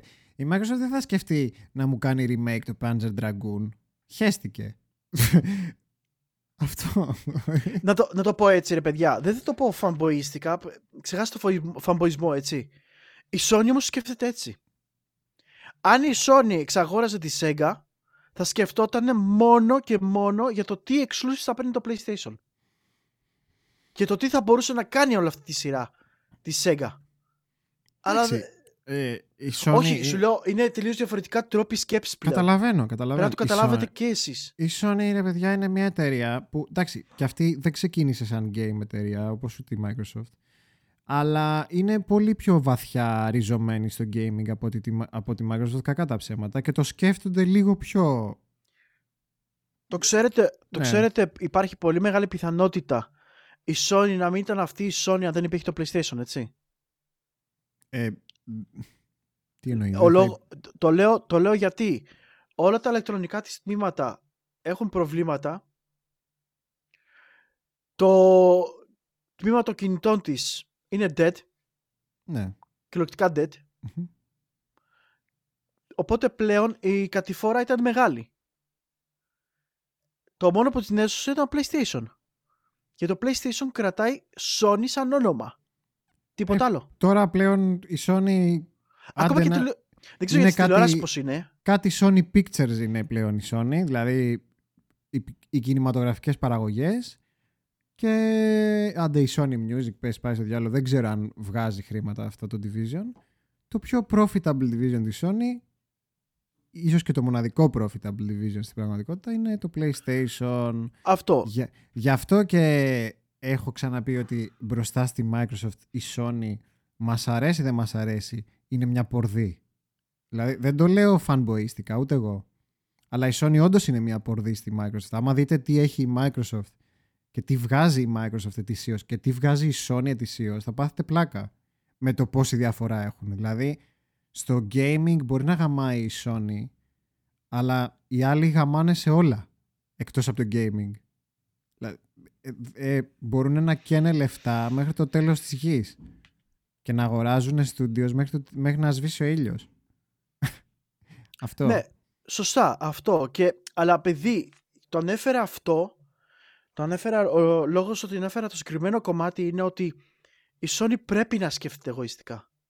Η Sony πρέπει να σκέφτεται με τα exclusive, με τα time exclusives, ώστε να τραβάει κόσμο και να, αγοράζει, συνεχίζει να αγοράζει την κονσόλα mm, της. Ναι, αλλά να σου πω κάτι. Πιστεύεις ότι η Sony βρίσκεται σε θέση που μπορεί να ανταγωνιστεί τη Microsoft; Δηλαδή, τώρα καταλαβαίνω ότι θα λέτε, πω, τι λέει αυτός ο μαλάκα, δεν ξέρω εγώ. Η Sony έχει τα τάδε exclusive και τα έχει τις exclusive της και τα λοιπά, αλλά δείτε το λίγο πιο μακριά. Τι θα έχει και η Microsoft σε 10-15 χρόνια. Έτσι, με όλα αυτά που γίνονται. Και λέω, η Sony μπορεί να κάνει keep up με τη Microsoft. Ε, γιατί, γιατί λένε τώρα, έχω ακούσει και άλλα κανάλια να μιλάνε για αυτό το θέμα. Έχει το κεφάλαιο να κάνει keep up. Με τη αυτό Microsoft. είναι το θέμα, ρε, εσύ Χριστό. Δεν ξέρω αν το έχει. Και δεν ξέρω γιατί λένε, λένε βγαίνουν και λένε Ω μαλάκα, πρέπει η Sony να αγοράσεις την Konami και να πάρει τα δικαιώματα του Silent Hill. Για κάποιο λόγο έχουν, έχουν σφαχτεί για το Silent Hill όλοι Αλλά πρέπει. Sony. Ότι πρέπει, πρέπει. Εντάξει, ναι, ναι. Αλλά, αλλά πρέπει, πρέπει να κάνει αυτό. Πρέπει να πάρει αυτό το στούντιο. Mm. Πρέπει να πάρει αυτό. Mm. Παιδιά, δεν είναι έτσι εύκολα τα πράγματα. Δεν είναι τόσο, τόσο εύκολα. Mm-hmm. Όταν έχεις δώσει το μεγαλύτερο κονδύλιό σου στο Research and Development του PlayStation 5 και πρέπει αυτή η απόσβεση να βγει καλή γιατί αν δεν βγει καλή uh, you're fucked έτσι ναι. Ε, όλα αυτά παίζουν ρόλο και επειδή δεν τα βλέπουμε καθαρά εμείς σαν καταναλωτές, σαν gamers δεν σημαίνει πως δεν υπάρχουν προβλήματα ή, ή ότι υπάρχουν προβλήματα. Αυτά είναι κάποια πράγματα τα οποία δεν φαίνονται, ναι. ναι. Αυτό πάντα ισχύει, ναι. Οπότε δηλαδή, εσύ... Ε, σαν ναι. αυτό που λέγαμε ότι ο κόσμος δεν ήξερε τότε ότι ε, η Sony πουλάγε το PlayStation 3 με χασούρα. Ναι, μεγάλη χασούρα κιόλας. Ναι. Η, η Sony με το PlayStation 3 μπήκε μέσα. Στεγνά μπήκε μέσα. Ναι, ναι. Για, τα, για τρία χρόνια της ζωής του PlayStation 3 η Sony ήταν και έμπαινε μέσα. Ναι. Δεν έβγαλε δολάριο. Εντάξει, δεν είπαμε ότι θα ξαναγίνει ή ότι θα άφηναν να ξαναγίνει, αλλά ποτέ δεν ξέρεις. Αυτό. Ναι, Εν τω μεταξύ, τώρα που το λες αυτό, ε, μου έκανε μεγάλη εντύπωση που διαβάσαμε ότι αυτή τη βδομάδα ότι το PlayStation 5 Ακριβώς. ήθελα να το πάω προς τα εκεί παρόλα αυτά, παρόλη, παρόλη την κατάσταση που επικρατεί στον κόσμο είναι λέει η κονσόλα που έχει πουλήσει τα περισσότερα κομμάτια στο μικρότερο διάστημα στην Αμερική. Δηλαδή μέσα σε τέσσερις μήνες που έχει κυκλοφορήσει έχει πουλήσει τα περισσότερα κομμάτια από οποιαδήποτε άλλη κονσόλα σε αυτό το διάστημα. Ρε φίλε. Και λέω what the fuck; Ξέρεις ποιο είναι το θέμα ρε φίλε; ότι η διαφορά, η διαφορά με αυτό είναι ότι δεν ξέρω, ίσως, ίσως είμαστε λόγω περίεργων εποχών και οι σκάλπερες έχουν κάνει σκατά την αγορά. OK. Okay. Μεγαλα προβλήματα με τους scalpers, μεγάλα προβλήματα παραγωγής, ίσως για τα νούμερα τα οποία δίνονται στην αγορά και καταναλώνονται από τους καταναλωτές ή και scalpers, να είναι ok. Αλλά ρε φίλε, δεν θέλω να πιστεύω ότι αυτό ξεπέρασε και το Switch. Θυμάστε τι είχε γίνει με το Switch; Mm-hmm. Κι όμως. Απίστευτο ρε. Το Switch. Εντάξει, δεν μιλάμε για το σύνολο, έτσι. Το σύνολο θα το δούμε σε βάθος χρόνου. Μιλάμε... Αλλά μιλάμε και για την Αμερική αποκλειστικά, έτσι. Ναι, ναι, ναι. Μιλάμε για ναι, την Αμερική, προφανώς. Γιατί ούτε ξέρουμε τι παίζει. Δεν ξέρουμε και τόσο πολύ τι παίζει από διαθεσιμότητα σε άλλες χώρες. Κυρίως για Αμερική ακούμε. Τώρα Ευρώπη, ας πούμε. Μαλάκα Ευρώπη έρχονται PlayStation 5. Ε, ναι. Καλά, δεν το, δεν το ξέρεις. δεν ξέρω αν το είδες το άλλο το θέμα που είχε αναφερθεί ότι πλέον και η Nintendo και η Sony κοιτάνε πιο πολύ λίγο την αγορά της Αμερικής και Ευρώπης; Από την Ιαπωνία. Από την Ιαπωνία, σωστά. η Ιαπωνία έχει βαφτεί ρε μαλάκα. Έχει βαφτεί, κόκκι, έχει βαφτεί κόκκινη η Ιαπωνία. Τι να κάνουν. Καλά, δεν μιλάμε μόνο για την Nintendo και την τέτοια. Απλά μιλάμε ότι επειδή αυτή η αγορά όντως ε, εποφέρει, αποφέρει; Αποφέρει, αποφέρει περισσότερα χρήματα ε, είναι λογικό να σκέφτεσαι αυτήν την αγορά πιο πολύ. Ε, και δεν νομίζω να αγνοούν την Ευρώπη σε καμία των περιπτώσεων. Δεν είναι, δεν είναι τα 90s. Έτσι. Ναι. Α ξεπεράσουμε λίγο τις ναι. εποχές. Ναι, ναι, ναι. Κάποτε ήταν ο Ψωριάρη. Ο Ψωριάρη τελευταίος που παίρνει τα λεφτά τα απομεινάρια ε, ε, δύο χρόνια μετά την κυκλοφορία της Ιαπωνίας. Ναι, αλλά στην πραγματικότητα, όσο, όση αγοραστική δύναμη έχει η Αμερική, άλλη τόσο έχει και η Ευρώπη. Δεν μπορείς να την αγνοείς. Ε, Βεβαίως. Και γι' αυτό σου λέω. Εγώ, εγώ σου εγγυούμαι ότι δεν αγνοεί mm. την, αγο, την αγορά της Ευρώπης. Mm. Που ε, πίστεψε με, εγώ πιστεύω ότι γίνει της πουτανάρας. Αλλά πραγματικά, παιδιά, άμα ξέρει κανένας από το chat, έρχονται, εδώ, έρχονται στην Ελλάδα PlayStation 5, ας πούμε. Α, ε, θέλει κανείς από εσάς ε, να αγοράσει. και... Έλα. Εσύ μιλάς για Ευρώπη, δεν μιλείς για Ελλάδα. Έχεις δί, έχεις δίκιο. Έχεις δίκιο, έχεις δίκιο. έχει σημασία αυτό. Άλλο η Ελλάδα, άλλο η Ευρώπη. Έχεις δίκιο, έχεις δίκιο. Ισχύει, ισχύει. Γιατί μπορεί στην Ευρώπη να έρχονται ένα εκατομμύριο κονσόλες. Το πού θα πάνε και πού θα δοθούν αυτές οι κονσόλες είναι άλλο θέμα. Mm. Ωραία, να το θέσω αλλιώς. Βρίσκεται, παιδιά, να αγοράσετε εδώ πέρα από οπουδήποτε. Νομίζω ε, όχι. PlayStation 5 500 ευρώ. Νομίζω όχι. το έχω απορία, ε, Νομίζω όχι, γιατί και από, από αλλού που άκουγα, ε, κάποιοι ακόμα περιμένουν τις προπαραγγελίες τους. Δεν έχουν εκπληρωθεί ακόμα οι προπαραγγελίε. Α, καλά. Και πώς έγινε, ακόμα... πώς έγινε fastest selling κονσόλα; Στην Αμερική. Ξαναλέω, Αμερική. Αυτό στέλνουν πιο πολλά, πιο πολλά κομμάτια Μπορεί, στην Αμερική. όχι. Εγώ πιστεύω ότι η Sony of America απλά προνόησε να έχει περισσότερα κομμάτια στην Αμερική. Άμα δεν παρασκευάζονται, πώς το προνοείς, αυτό λέω. Ε, έχει γίνει ίσως νωρίτερα. Την, την επιλογή, λέω εγώ, και την έχεις στις κονσόλες. Α, πια την επιλογή να το προπαρά. Καλά, χιάσε ψηλά και αγνάντευε, ρε. Εγώ σου λέω αν έρχονται κονσόλες εδώ, έρχεται κονσολίτσα εδώ πέρα. Ναι, σκέψου, σκεφτείτε ότι οι κονσόλες ας πούμε αυτές δίνονται ε, consoles ανακύματα. Πες ναι. παιδί μου ότι τα κύματα χωρίζονται σε τρεις φορές το χρόνο. Τέσσερις. Α, όπως οι εποχές, έτσι. Οπότε πες ότι το Μάρτιο, ε, από το Μάρτιο έως τον Ιούλιο υπάρχει το, ε, η παραγωγή. Η παραγωγή φτιάχνει 2 εκατομμύρια κονσόλες. Αυτές οι 2 εκατομμύρια κονσόλες στον Ιούλιο θα γίνουν διάθεση στα καταστήματα του κόσμου. Και μετά είναι η επόμενη περίοδος Παρασκευής. Δηλαδή η επόμενη Παρασκευή, το, το επόμενο τρίμηνο, πάλι δεν θα έχει να πάρουν κονσόλες από τη Sony, αλλά να πουλήσουν αυτές του, του Μαρτίου Ιουλίου. Οπότε κάπως έτσι γίνεται. Τώρα, επειδή λόγω COVID, λόγω των shortage των chip και των ε, transistors κτλ, σίγουρα υπάρχει μεγάλο πρόβλημα. Το έχει ανακοινώσει και η AMD ότι σίγουρα ναι. με το καλοκαίρι, ίσως αυτή η περίοδος από τρί, τρίμηνο, από το τρίμηνο να γίνει εξάμηνο και να γίνει από το καλοκαίρι, ρε παιδί μου. Τι μετά το καλοκαίρι, ρε. Βλέπω γράφεται μετά το καλοκαίρι. Τι μετά το καλοκαίρι, τώρα έχει σιγά σιγά έχει αρχίσει και λέει η Nvidia για 22, ε. Δεν ξέρω αν τα έχετε δει. Ναι, η Nvidia είχε πει για 22. Ναι, σωστά. Ε. Θα μου πεις, η Nvidia δεν είναι η AMD, αλλά πόση διαφορά μπορεί να έχουν στο πόσο παράγουν. Το είχαμε ξαναπεί ότι η προτεραιότητα για, για την παραγωγή έχει δοθεί αλλού, έχει δοθεί στα αυτοκίνητα κτλ. Οπότε τα αρχίδια μου θα πάρουμε. Λοιπόν, ε, δεν ξέρω, αυτό τώρα με, τη, με το PlayStation 5 το βάλαμε σαν παρένθεση σαν παρένθεση μέσα στο Xbox τα Εντάξει, ήταν, ήταν πάντως ναι. πολύ, είναι πολύ ενδιαφέρον αυτό αν το σκεφτείς γιατί μιλάμε για μια εποχή η οποία είναι και δύσκολη ναι. και αυτά αλλά σου λέω πρέπει να τα περιλαμβάνουμε όλα και τα scalpers και τα ναι. ε, και τις προπαραγγελίες σίγουρα και στην Αμερική δεν εκπληρώθηκαν προπαραγγελίες είμαι 100% σίγουρος ε, το hype ήταν μεγάλο πουλήθηκαν πολλά χωρίς να υπάρχουν κομμάτια ή τα κομμάτια τα οποία ε, δόθηκαν στο μεγαλύτερο νούμερο το οποίο ένας κάποιοι scalpers, κάποιες εταιρείες πήραν χίλια κομμάτια ξέρω εγώ οπότε αυτά τα χίλια κομμάτια που πήγαν στο scalper δεν πήγανε στην αγορά. Που σημαίνει χίλια άτομα δεν πήραν κονσόλες. Mm-hmm. Ναι, κατάλαβα. Έπρεπε, έπρεπε να είχαν κάνει αυτό που είχαν κάνει με το iPhone. Που είπαν ότι είχαν, το, είχαν γίνει και ένα meme ρε, μια τύπησα πήρε δάνειο ή δεν ξέρω πλήσει στο σπίτι της και πήρε 100 χιλιάρικα ρε, δολάρια. Ναι. Και πήγαινε τότε με το iPhone που πρωτοκυκλοφόρησε το ένα και έξω τα καταστήματα ουρές, ρε, κλασικά ρε παιδί μου, ξέρεις, ουρά, έχουν βάλει τα καθισματάκια, τους περιμένουν να ανοίξει το κατάστημα για να μπουν να πάρουν iPhone. Και ήταν η τύπισσα με, το, με τα λεφτά έτσι και λέει ποιος θα μου δώσει τη θέση του και πόσα θέλει. Ο τύπος λέει, OK, okay, ο πρώτος της λέει 800 δολάρια και, και του δίνει τύπισσα 800 δολάρια. Μπαίνει μέσα και θέλει, λέει, θέλει πόσα μπορεί να πάρει με αυτά τα λεφτά.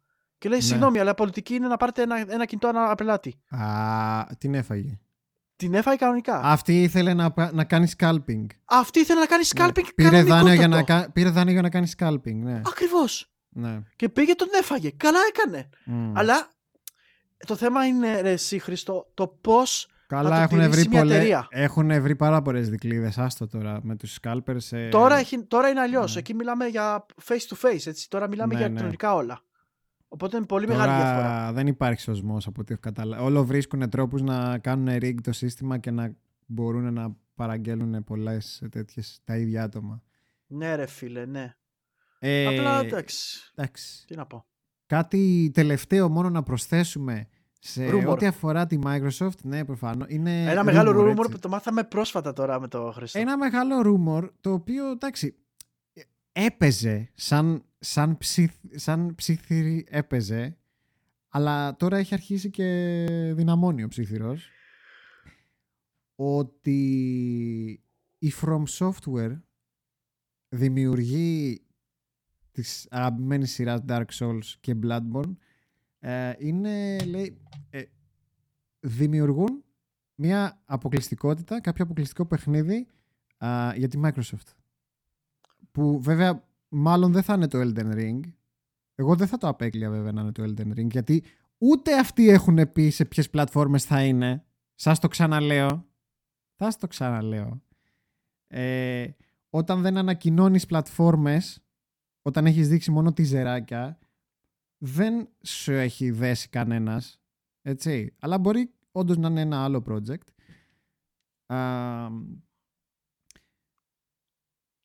και σκεφτό, σκεφτόμουν την τρολιά, ξέρω εγώ, φαντάζεσαι λέω να αγοράσει Microsoft From Software.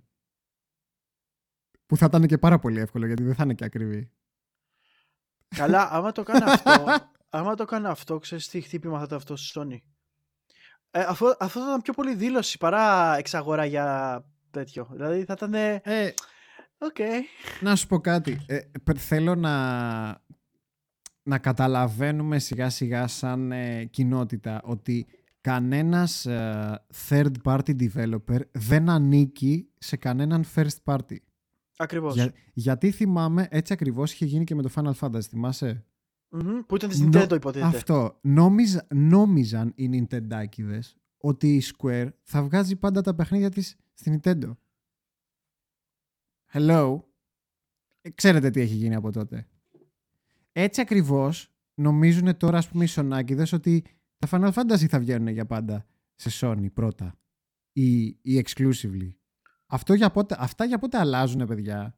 Άμα πέσει ναι, το ναι. μαρούλι ή άμα γίνει κάποια μαλακία όπως παίχτηκε τότε ας πούμε με... Εντάξει τότε παίχτηκε χοντρή μαλακία, OK. Okay. Καλά εκεί έπαιξε και Nintendo μαλακία οπότε ναι, εντάξει, εκεί έπαιξαν story. πολλές μαλακίες μαζί, ναι. Αλλά αυτά είναι, είναι ρε παιδιά συμφέροντα. Δεν χρωστάει κανένας σε κανέναν α, δουλειά. Έτσι. Σκε... Δηλαδή... Σκέφτεσαι λοιπόν ένα είδος ε, σε φάση Dark Souls game exclusive στο, στο Εντάξει, η From Software στο Xbox πλέον... Pass. Η From Software πλέον τέτοια games βγάζει. Βέβαια κάποτε έβγαζε και άλλα games. Δεν ξέρω. Ε, ε, θυμάται κανείς τα υπόλοιπα παιχνίδια της From Software γενικότερα; Θυμάστε τα, τα Armored Core. Που, Εγώ καλά, το θυμάμαι. Ναι, που εντάξει, okay, δεν πουλάγανε ποτέ τα Armored Core, αλλά γαμάνε τα Armored Core. Παιχνιδάρες Είναι παιχνιδάρες, ρε μαλάκα. Αλλά δεν θα ξαναβγούν ποτέ, γιατί δεν πουλάγανε. Ε, τα Kingsfield, α, που ήταν σαν Souls, αλλά first person. Έτσι. Α, που, που ξέρεις ότι δεν θα ξαναβγάλει first person, ας πούμε, η From Software. Μπορεί και να βγάλει. Ένα Souls-like first person. Kingsfield, ξέρω εγώ. Ναι, γιατί όχι. Θα μπορούσε. Δεν ξέρω αν θα, πώς θα φαινόταν τώρα, αλλά έτσι ξεκίνησε στην ουσία το, η, η show Λίλα από τα Kingsfield. λοιπόν, αυτό ήταν ένα rumor το οποίο εντάξει, δεν ξέρουμε κατά πόσο ισχύει. Αλλά εμένα μου φαίνεται πολύ ε, αρκετά πιθανό. Αρκετά πιθανό. Δηλαδή θα μπορούσε να το παίζει διπλό ταμπλό η, η From Software να έχει ξέρω εγώ Bloodborne σε Sony και κάτι άλλο σε Microsoft. Έτσι δεν είναι; Και, ναι, το, και το Elden Ring multi-platform ίσως. Λοιπόν, τι άλλο έχουμε; αυτά να πούμε για τη Microsoft. Νομίζω είπαμε αρκετά. Έτσι. Τα καλύψαμε νομίζω τα της Microsoft για την Bethesda. Δεν ξέρω αν ναι, θες κάτι να προσθέσουμε άλλο. Όχι, ήταν, ήταν αρκετά και κάσαμε λίγο, μιλήσαμε, συζητήσαμε τα rumors, ήταν ok.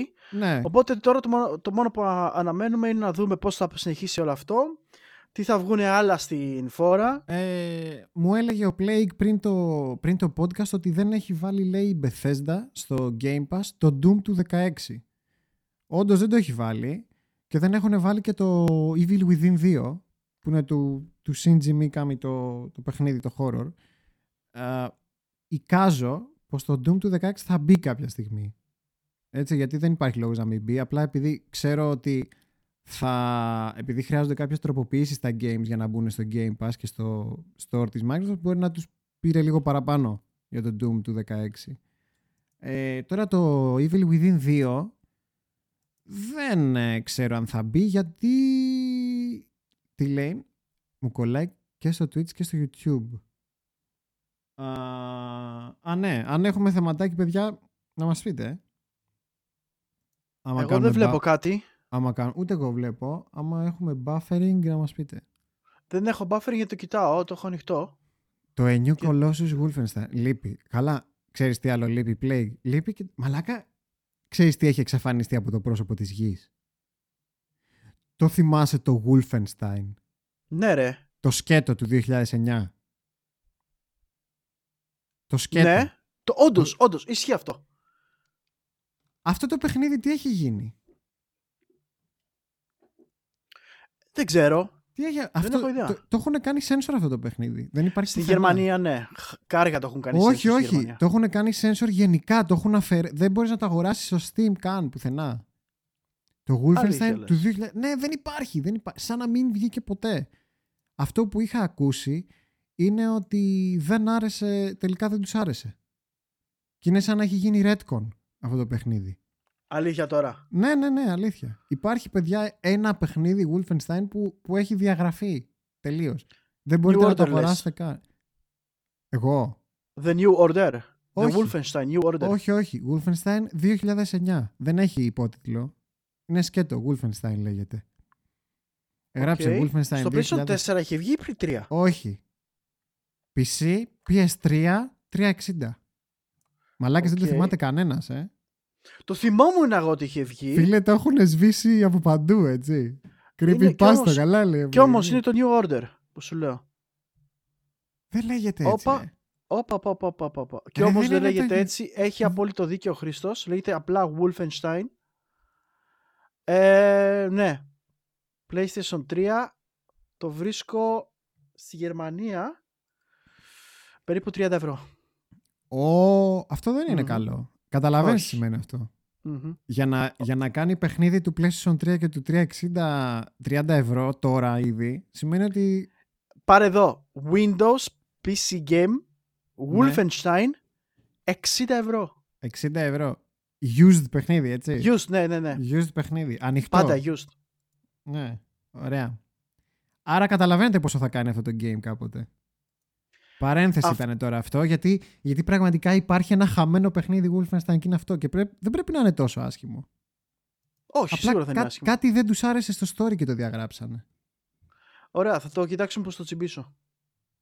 Ε, τώρα δεν ξέρω, κοίταξε κιόλας και αν αξίζει, γιατί μπορεί και να μην αξίζει τόσα λεφτά. Αν είναι, αν είναι έτσι, ε, είναι ωραίο τέτοιο, collector, collector's piece. Πούλησε λέει 100.000 όλα και όλα. Τον πρώτο μήνα λέει πούλησε 100.000 κομμάτια αυτό. Ο, έδωσε ο Plek μια λύση η οποία λέει ότι είναι publisher Activision για το συγκεκριμένο Wolfenstein. Και ίσως για αυτό το λόγο να μην το βλέπεις τόσο σύντομα. Α, Η Activision πώς ανακατεύτηκε ρε μαλάκα με το Wolfenstein; Ήταν Έλα πριν, μου, ντε. πριν αγοράσει η Bethesda την Need. Κατά, πόσο πιθα... κατά πάσα Μμμ. πιθανότητα ναι. Μάλιστα, Μήπω- α, μάλιστα. κατά πάσα πιθανότητα είναι αυτό ε, Plug. Μμ. Και λέει, το έχει φτιάξει μια Raven Software, οι οποίοι έχουν φτιάξει, τι έχουν φτιάξει; Call of Duty Ghosts. Μμμ, 20 ευρώ το βρίσκω. Α, collaborate με, με- για Call of Duty κάνανε αυτοί. Μάλιστα. OK. Soldier of Fortune. Α! Άλλη παιχνιδάρα από εκεί. Α, έλα ρε μαλάκα. Είναι... Οι developers του Soldier of Fortune είναι ρε. Άλλη παιχνιδάρα Ρε από εκεί. μαλάκα θα βγάλανε κακό παιχνίδι αυτοί οι τύποι. Κακό. Το θυμά... Τα θυμάστε τα Soldier of Fortune, παιδιά; το, το Heretic και το Hexen. Παιχνιδάρες και... Μαλάκα Όλα, παιχνιδάρες είναι αυτά. αυτά. Δεν μπορεί. Το Quake 4. Δεν μπορεί, παιδιά, να είναι άσχημο αυτό το παιχνίδι. Δεν υπάρχει περίπτωση. Παιχνιδάρα για ποιο λέμε που γράφει στο chat του Plague; Για ποιο απ' όλα, γιατί είπαμε πολλά. Ε, Forger, ε, Soldier of Fortune. Μαλάκα τέλειο. Το Hexen τέλειο. Το παλιό. Το Μαλάκα, Heretic γαμάει. Μαλάκα αυτοί είναι developers.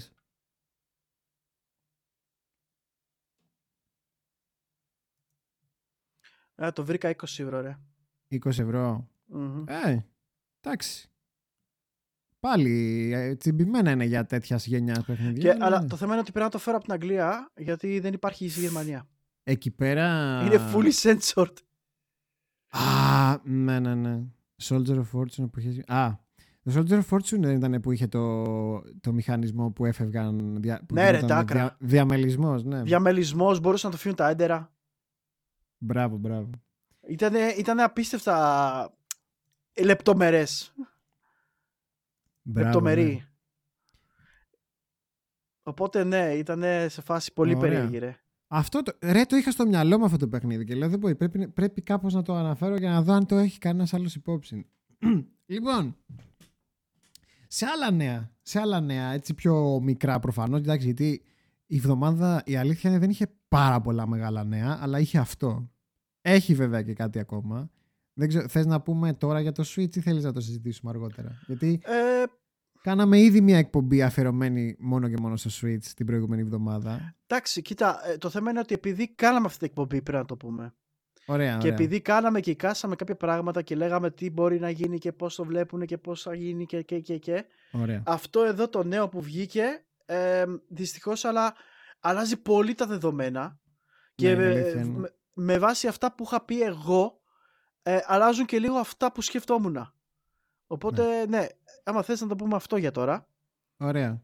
Για... Πες το, πες το εσύ. Ωραία, λοιπόν. Εμ, η Nvidia, λοιπόν, η οποία ήταν υπεύθυνη για το Tegra X1 Mariko, δηλαδή το τσιπάκι που είναι η καρδιά ε, του Switch, Το Switch. ε, ανα, απο, ε, αποκάλυψε και ανακοίνωσε ότι σταματάει την παραγωγή του στο τέλος του χρόνου. Μμμ. Που σημαίνει ότι πλέον δεν θα φτιάχνει την Tegra X1. Οπότε λες εσύ Μμμ. τώρα, ερχόμαστε λοιπόν στα δεδομένα ότι η Nintendo απλά έχει αναφέρει ότι ουσιαστικά με το Switch είμαστε στα μισά της ζωής του. Και ερχόμαστε στα μισά της ζωής του και αναφέρουμε ότι οκ, το κυρίως chip σου σταματάει την παραγωγή του. Πώς γίνεται να υποστηρίξεις άλλα τέσσερα χρόνια; Καινούργια chipset. Και είναι τρελό αυτό γιατί λέω εγώ τώρα, με όλα αυτά που έχω πει νωρίτερα και παλιότερα, δεν περίμενα τη διακίνηση, γιατί εγώ Μμμ. περίμενα ότι ακόμα θα το βυζάξουν. Βεβαίως, ναι, πιστεύω έχουν ένα τρελό απόθεμα ακόμα από αυτό το chip. ναι. Και εγώ το Έχουν, θα σκέφτομαι έχουν αυτό. τρελό απόθεμα. Αλλά δεν μπορεί να έχουν αρκετό απόθεμα έτσι ώστε να βγάλουν Switch Pro με αυτό το chip. Εγώ πιστεύω ότι βγάζουν όσα βγάζουν και θα βγάλουν ένα καινούριο chip πιο δυνατό ε, με back, ή backwards compatible ή απλά η ίδια αρχιτεκτονική πολύ πιο δυνατό. Άρα δηλαδή ε, θα γίνει αυτό που έλεγα εγώ προφανώς, ε, προφανώς, όχι προφανώς, κατά πάσα πιθανότητα. Δηλαδή αυτό που ήθελα μάλλον να γίνει, αλλά δεν πίστευα ότι θα γίνει. Α, δηλαδή να φτιάξουν ένα καινούριο chipset που θα τρέχει, που θα είναι πλήρως backwards compatible με τον Tegra X1 Μμμ. που θα έχει όμως και πολύ παραπάνω δυνατότητες το οποίο αλλάζει εντελώς εντελώς τις εικασίες που είχαμε για τον dock Ακριβώς. Oh, Αν, και, αν και πιστεύω ακόμα τώρα ότι το dock θα είναι ουσιαστικά ένα upscaler. Δεν είναι κάτι παραπάνω. μπορεί. Οπότε ουσιαστικά το παιχνίδι θα παίζει όπως Μπορεί, θα παίζει, μπορεί. όπως έπαιζε ε, και απλά το dock θα κάνει το upscale. Μμ. Τι γίνεται τώρα, ότι αν, αν όντως θα βγάλουν καινούριο hardware, θα είναι, θα είναι, έρχεται, έρχεται αυτό που λέγαμε δεν, μπο- δεν μπορεί να κάνουν. Μμ. New 3DS. ναι. Σε φάση New 3DS φάση. αυτό που έλεγες εσύ ότι δεν μπορούν να αυτό, κάνουν αυτό που έλεγα εγώ. γιατί, γιατί έρχομαι εγώ τώρα με αυτά τα καινούργια δεδομένα Ναι. και λέω ότι μπορεί να γίνει. Γιατί τώρα αλλάζουν πάρα πολλά αν όντως αληθεύει αυτό. ναι ναι Που αληθεύει γιατί είναι δήλωση λογικά. Όχι, είναι ρούμορ ακόμα. Ναι. Αλλά αν γίνει ανακοίνωση θα γίνει περίπου στα μισά του χρόνου. Κοίτα, όπου υπάρχει καπνός υπάρχει και φωτιά. Δεν μπορεί Ναι. ξαφνικά να ακούμε ότι σταμάτησε μια παραγωγή ολόκληρη και να είναι μουφά. Εγώ πιστεύω, άκουσε. Γνώμη μου. Ναι. Έχουν αρκο- αρκετό απόθεμα τουλάχιστον για ένα-δύο χρόνια Και μετά τι θα για κάνουν. το Tegra. Και μέσα σε αυτό το διάστημα, γιατί θα βγάζουν, συνεχίζουν να βγάζουν το πρώτο ε, τέτοιο, όπως συνεχίζαν και βγάζανε 3DS, θα ανακοινώσουν το, το Switch με το καινούριο chip, πιο δυνατό, πιο αυτό, πιο εκείνο, πιο εκείνο, και ουσιαστικά θα πουλούνται παράλληλα όσο ακόμα βγάζουν τον Tegra. Άμα το chipset το καινούριο δεν είναι μέσα στην κονσόλα και είναι σε dock όπως έλεγες εσύ για να λυθεί και το πρόβλημα που έχεις. Θα, αυτό είναι το πιο, το, το πιο ιδανικό. Αλλά Δηλαδή έρχο, ερχόμαστε όμως τώρα αντίθετη σε αυτά που λέγαμε γιατί θα υπάρξει κάποια, προ- κάποια στιγμή πρόβλημα με το Tegra X. Δεν θα, δεν θα έχουν αρκετά. ναι γιατί αυτό. το Switch πουλάει και Αυτό, θα ναι, ναι, συνεχίζει ναι. να πουλάει. Αυτό σκεφτόμουν εγώ. Δηλαδή, άμα δεν είναι σε παραγωγή, εκτός ρε εσύ κι αν είναι απλά ένα revision. Έτσι, γιατί α, μπορεί να σταματάει με η παραγωγή του Mariko, που είναι του Switch Lite το chipset, αλλά Για να μπορεί βγει ένα απλά... καινούριο. Ναι, ένα ε, X1 άλλο. άλλο revision απλά. Δηλαδή δεν είναι ότι ε, Απλά λες σταματάει το Μαρίκο. Το Μαρίκο είναι το Αυτό, θέμα. ναι. Δηλαδή δεν είναι, δεν είναι 100% παιδιά απαραίτητο ότι θα σταματήσει η παραγωγή του Tegra X1 γενικότερα.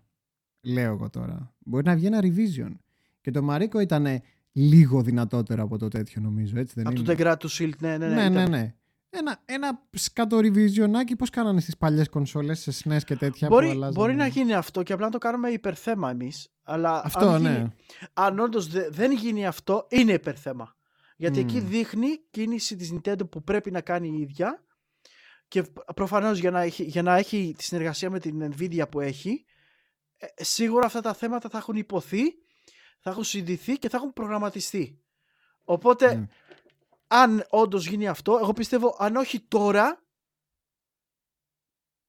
μέσα στα επόμενα δύο χρόνια θα δούμε μια revision κονσόλα.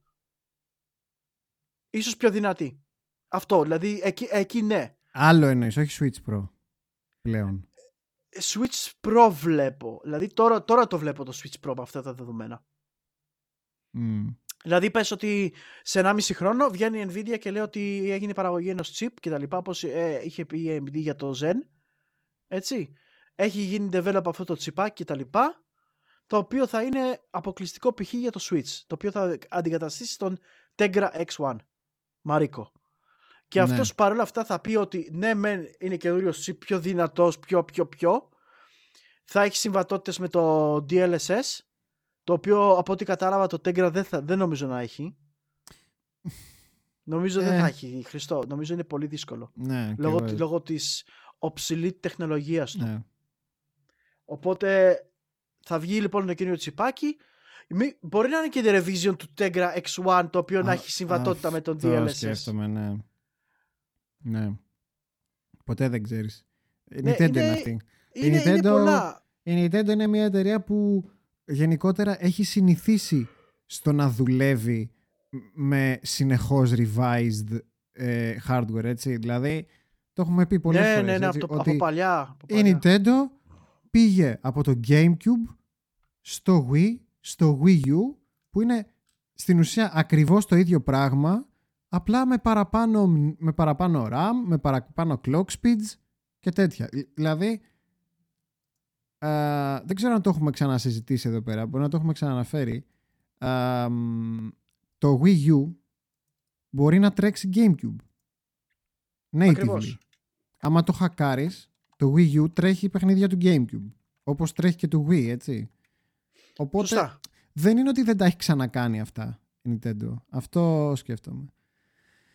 Λέει, λέει ταυτόχρονα βγήκε η αγγελία για άνθρωπο που θα δουλέψει σε ε, System on a Chip Orin για αυτοκίνητα και κονσόλες. Αυτό Α. μπορεί να έχει να κάνει με αυτό που είχαν πει ότι θα παίζει παιχνίδια PlayStation το αυτοκίνητο αυτό της δεν νομίζω ήτανε. Ε, λάθος νομίζω Της εννοεί ο Tesla. Plague- Tesla. Ναι, νομίζω εννοεί ο Plague ότι ίσως χρησιμοποιήσουν κάποια από αυτά τα, τα SOCs που χρησιμοποιούν για, για τα αμάξια που είναι πιο low cost. Αλλά λίγο δύσκολο το κόβω γιατί είναι για, είναι για άλλες χρήσεις φτιάγμενα νομίζω αυτά. Δηλαδή για αυτοκίνητα και κονσόλες. Μήπως αυτό το και κονσόλες μήπως είναι λίγο... Ε, ξέρω εγώ, κονσόλες, τι- κονσόλα είναι και το, ξέρω εγώ, και το Roku, αυτό που παίζει στην τηλεόραση, ξέρω εγώ, Netflix. Μπορεί Ναι, να οκ. μην εννοώ- ναι, μπορεί να μην εννοούν απαραίτητα το Switch, δηλαδή, τέτοιου τύπου. Θα δούμε, θα δούμε τι θα γίνει με το system, το SoC της ε, Nintendo, γιατί θα είναι αυτό που θα καθορίσει και το μέλλον. Εντάξει, Λοιπόν, πάντως θα δούμε και τα Ναι. τσιπάκια τα καινούρια. Θα δούμε τι θα ανακοινωθεί, πώς θα Μμμ. εξελιχθεί αυτό. Αυτό μπορεί να, είναι, μπορεί να είναι κάποιο νέο το οποίο να μην είναι worth, αλλά μπορεί να είναι και κάτι το οποίο να εικάζει το μέλλον το, της κονσόλας της ε, Nintendo και το τι μπορεί να, ακου- να ακολουθεί αργότερα. Είδατε ότι ήμουν κάθετο στο, στη γνώμη ότι η Nintendo δεν θα το κάνει αυτό, αλλά να, με αυτά τα νέα, με αυτά τα rumors που είδαμε τώρα, ότι ίσως, ίσως και να το σκέφτεται. Ίσως και να το μελετάει. Και ίσως αναγκαστικά λόγω της, τεχνολογι... της εξέλιξης τεχνολογίας να αναγκάζει να το κάνει από την, από την άλλη. Ίσως είναι αναγκαστικό κάτι το οποίο πρέπει να κάνουν για να ακολουθήσουν και τα, σ- και τα και τις εξελίξεις τεχνολογίας που όπως βλέπετε είναι πολύ software και ίσως βοηθήσει. Εντάξει, εγώ σου είχα πει εγωιστικά κοιτώ, κοιτάζοντας το μόνο εμένα σαν ε, καταναλωτή που δεν πήρα Switch θα μου άρεσε να έχει καινούριο SOC. Αλλά γαμάει όλους τους προηγούμενους. Γαμάει πόσα, λύση, πόσα 80 λύση, εκατομμύρια χρήστες. Η λύση είναι το full backwards compatibility on, αλλά, the, box. Αλλά out of the box. Γαμάει 80 εκατομμύρια χρήστες οι οποίοι έχουν αποδείξει ότι θα ξαναπάρουν καινούρια κονσόλα άμα χρειαστεί. Να σου πω κάτι. Αν βγάλουν καινούρια κονσόλα με backwards compatibility με μεγαλύτερες δυνατότητες και αυτά τα ακούτε; Τα ακούτε; Τα ακούτε; Να, αυτό ήθελε. Αυτό ήθελε να ακούσει η Nintendo, κατάλαβες; Εγώ αυτό, όμω. Αυτό ήθελε να ακούσει η Nintendo. Αυτό, αυτό ήθελε να ακούσει η Nintendo. Αλλά Έτσι. αν η Nintendo Έτσι. μου βγει και μου πει το Switch 2 που να φέρει το Plex στο chat δεν θα είναι συμβατό με τα παλιά παιχνίδια, θα πάρει τα τέτοια μου. Όχι, αυτό δεν γίνεται. Έλα, εντάξει. Ε, δεν γίνεται. Καλά, εγώ σου λέω, άμα, άμα, το κάνει άμα η επόμενη κονσόλα της δεν είναι backward compatible, ε, πουλε, εντάξει. Εγώ σου λέω, εγώ είμαι υπέρ, full υπέρ του backwards compatibility. Ναι, ναι. Αν το κάνει, είμαι υπέρ και σου λέω θα το στηρίξω. Έγινε πολύ σκληρή δουλειά για το Switch. Απλά, πάλι, για άλλη μια φορά, ή θα πρέπει να έχουν τον Degra μέσα ή να φτιάξουν emulator.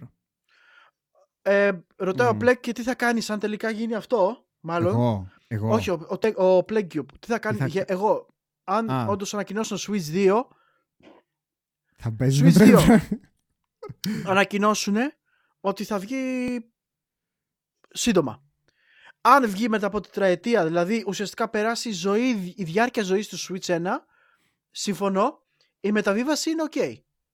Αλλά όχι κατά τη διάρκεια ζωής μιας κονσόλας. Ε, Plague νομίζω ο, ο Σέμπα αναφερόταν σε επόμενη κονσόλα μετά το Switch.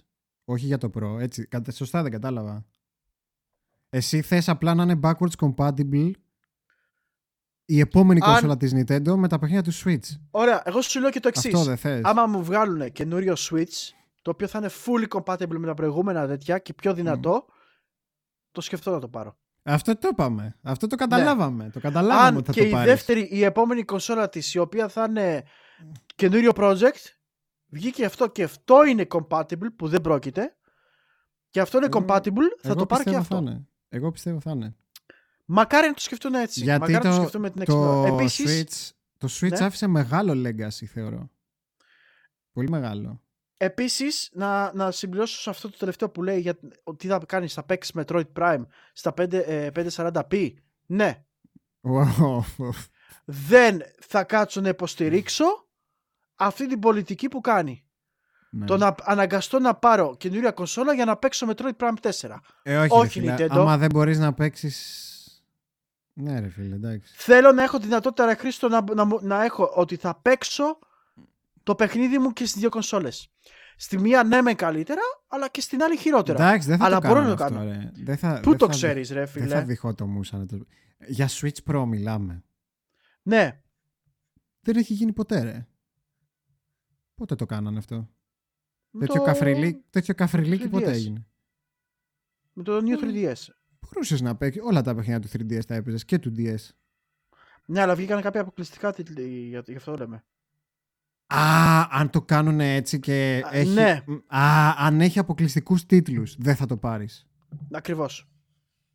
Γιατί ουσιαστικά mm. εκεί σε αναγκάζει, σε πιέζουν να το πάρεις. Για να πάρεις. Δεν θέλω να το κάνω. Δεν το θεωρώ καλή. Το θεωρώ πολύ σκήμη.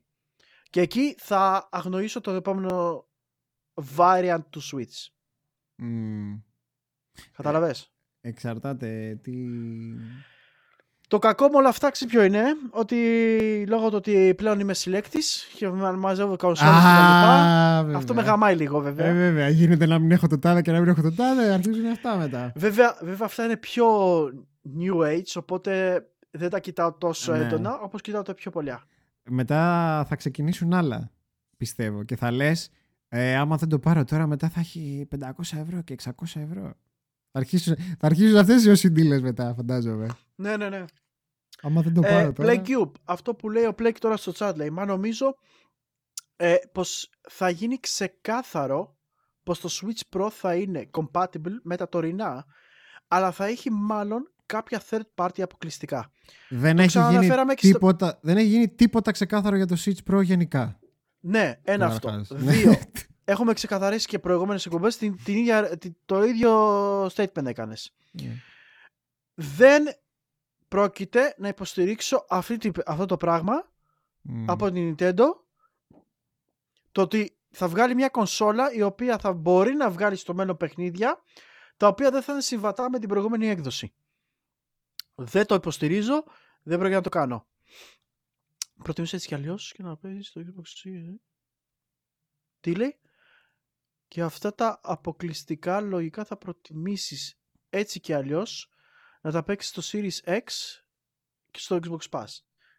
Ε, εννοείς αποκλειστικά third parties του τύπου πες ότι Bethesda ρε παιδί μου ότι βγάλει κάτι για το Switch ε, και επειδή λόγω της υποδύναμης δεν μπορεί να το βγάλεις στο Switch 1 αυτό εννοείς και πάλι είναι το ίδιο πράγμα γιατί σου λέει η Microsoft ότι ό,τι παίζει στο Series X παίζει και στο Series S όπως Μμμ. έτσι έτσι έπαιζε στο PlayStation Pro έπαιζε και στο PlayStation 4 Τελικά με αυτό που έλεγε, με το project ε, Series S έχεις τελειώσει; Όχι.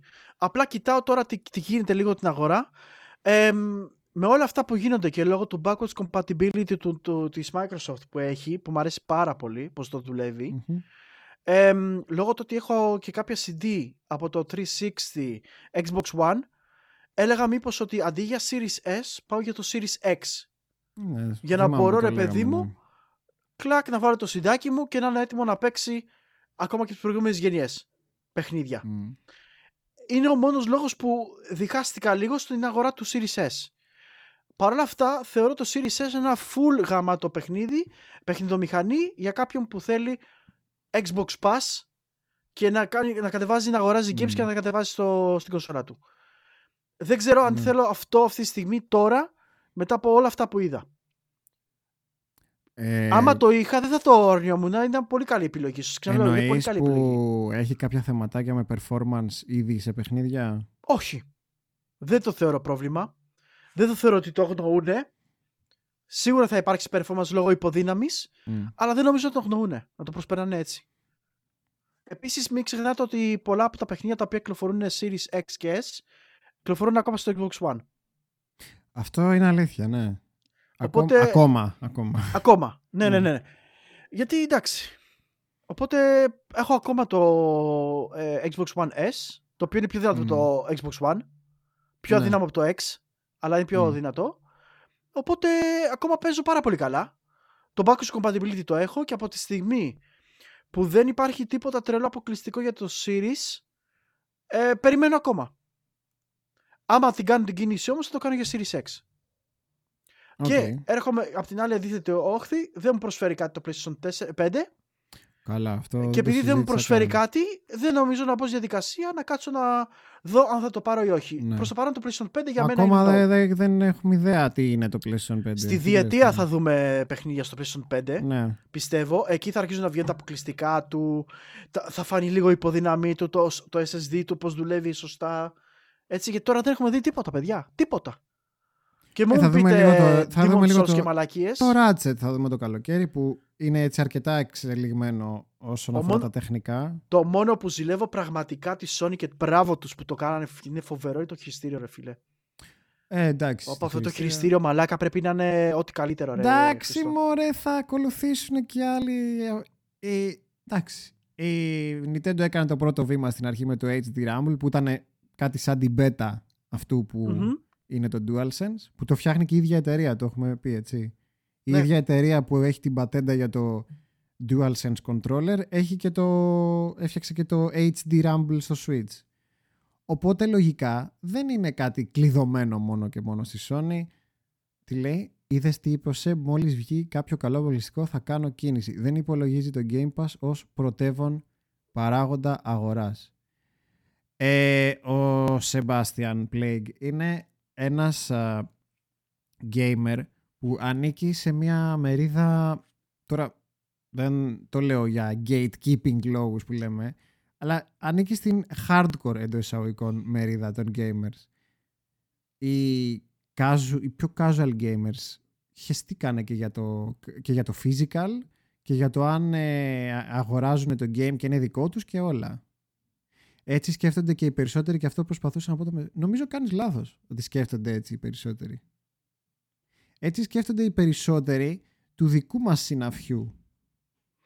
Έτσι δεν είναι, δεν ξέρω, συμφωνείς. Εγώ, εγώ έχω επεξεργαστεί λίγο αυτή, αυτές τις πληροφορίες που μου δόθηκαν. Ε, γιατί βγάλουν το revision του S και του X, ποιο υπάρχει, ποια διαφορά. Εγώ το κοιτάξει όλα αυτά. Κάποιος όμως, ο οποίος δεν τα σκέφτεται αυτά, ναι. δεν έχει το χρόνο και δεν, δεν, δεν δίνει τόσο χρόνο όσο δίνω εγώ, το Series S είναι πάρα πολύ καλή λύση. Μα αυτό, αυτό ακριβώς θέλω να πω. Δηλαδή, ας πούμε, ο αδερφός μου, που δεν είναι gamer, δεν έχει gaming PC, ε, μου λέει θέλω να πάρω κάτι να μαλακίζομαι. Series S. Ακριβώς. Series S και Game Pass. Game Pass και τέλος. Και έχεις, και έχεις, όχι μόνο έχεις πολλά παιχνίδια, αυτά τα παιχνίδια ναι. ανανεώνονται, κάποια φεύγουν, κάποια Αυτό, έρχονται. ναι, δηλαδή Series αλλά S έχεις που, ένα καινούριο. που ναι μεν, εντάξει, άμα παίρνεις για 12 μήνες σε Game Pass, OK, okay, μαζεύονται. Αλλά πες ότι δεν παίρνεις και τους 12 μήνες, ρε παιδί μου, ξέρω εγώ. Ναι, μπορεί ρε παιδί μου να πει ότι ναι. ξέρεις κάτι, καλοκαίρι ρε παιδί μου δεν θα αυτό, πίνω αυτό. μανάκια, Δηλαδή, θα πάμε τον... διακοπές, θα δουλεύω. Ναι, έχεις έναν έλεγχο σε αυτά. Δηλαδή και η πλειοψηφία, κακά τα ψέματα, είναι αυτή. Έτσι. Δεν, είναι, δεν είμαστε εμείς η πλειοψηφία. Που θέλουμε να έχουμε και το physical και το... Καλά, όχι εγώ, εσείς. Και τα λοιπά και τα λοιπά. You know. Και... Μπράβο, έχεις και δυνατότητα της 2K ανάλυσης, έτσι. Δηλαδή σου δίνει καλύτερη ανάλυση από ό,τι σου δίνει. Ναι, ρε, μια χαρά. Μια χαρά. Συμφωνώ με το Θωμά που το λέει στο chat. Έχει, έχει mm. καλές δυνατότητες, ρε παιδιά. Δηλαδή, εγώ πιστεύω ότι είναι πάρα πολύ καλή κονσόλα για, για αυτό που κάνει. Για τα λεφτά της είναι πάρα πολύ καλά. Εντάξει. Είναι καθαρά το τι θέλεις και πώς το σκέφτεσαι. Σου λέω, εγώ θα το έπαιρνα το Xbox, το S. Απλά λόγω του ότι δεν το βρήκα στην αγορά πρώτον. Δεύτερον, μετά αργότερα το ξανασκέφτηκα γι' αυτό γιατί άρχισα να παίρνω Xbox One και 360 παιχνίδια και τα βάζα μέσα στο, ε, στο One S και πήγαινε τέρμα ρε φίλε και λέω μαλάκα κοίτα να δεις και εκεί άρχισα να ασχολούμαι λίγο με το backwards compatibility του Series X είδα το τι, προσθε... το τι προσθέσανε προσθέσανε λοιπόν και για το πώς το λένε για το HDR, το HDR προσθέσανε ένα κάρο πράγματα έτσι, μπαίνουν και. By the way, για τις Bethesda τα παιχνίδια που μπαίνει το τέτοιο. Το Skyrim. Για το Skyrim βάζουν. Για το... Ναι. Ε, αυτό που λέγαμε τις προάλλες που διπλασιάζει τα FPS. Μπράβο. Σε παιχνίδια Αυτά... του. Ε, ναι. Το κάνανε Όχι και στο Skyrim. Μπράβο. Τώρα. Το κάνουν και στα ναι. παιχνίδια της Bethesda, οπότε μπαίνουν και ναι. άλλα παιχνίδια μπαίνουν σε, αυτό το, αυτή τη λίστα με τις καλύτερες επιδόσεις. Ναι. Όλα αυτά μαζεύονται και λένε, OK, okay, σαν πακέτο νομίζω το Series X εμένα με καλύπτει καλύτερα να ρωτήσω κάτι τώρα όσον αφορά αυτά με τα ανανεωμένα features στο... Αυτά ε, υπάρχει κάποιος τρόπος να τα κάνεις indexing στο search της Microsoft; Γιατί πραγματικά πρέπει να είναι πολύ χαοτικό όλο αυτό να, να ξέρεις ποιο game υποστηρίζει τι. Έχουν κάποια, κάποια filters. Δεν, δεν, το έχω ψάξει, αλλά ξέρω ότι ας πούμε, και οι επιδόσεις ανεβαίνουν.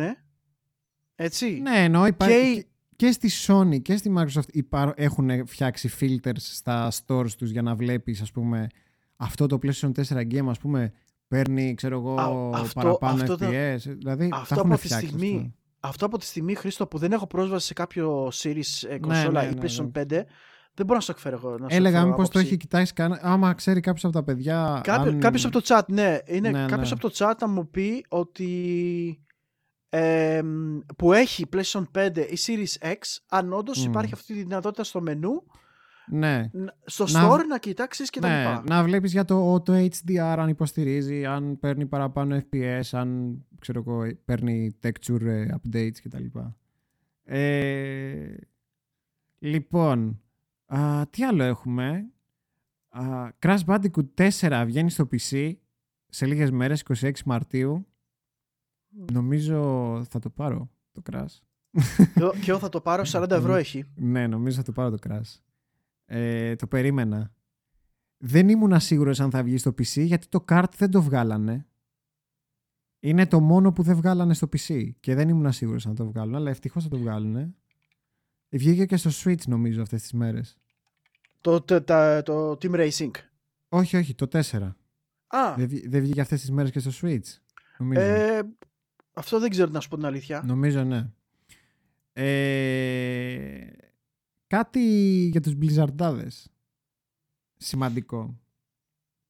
Και θέλω να μου πεις και εσύ τη γνώμη σου.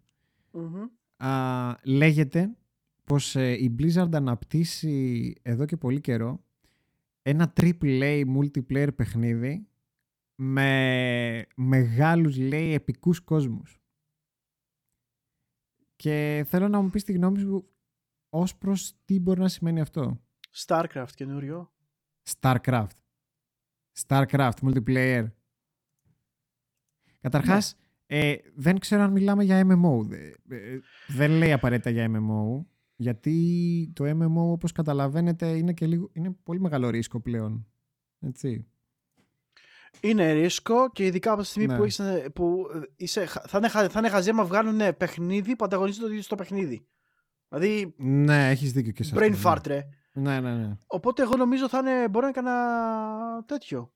Multiplayer δεν αναφέρεται ότι θα είναι RTS, θα είναι MMO. Όχι, όχι, δεν ξέρουμε αν θα είναι MMO. Diablo. Ε, δε, ε, διαμπλήσαμε, μάλλον. Εντάξει, είπαμε. Okay. Diablo 2, Diablo 4, πόσα Diablo πια.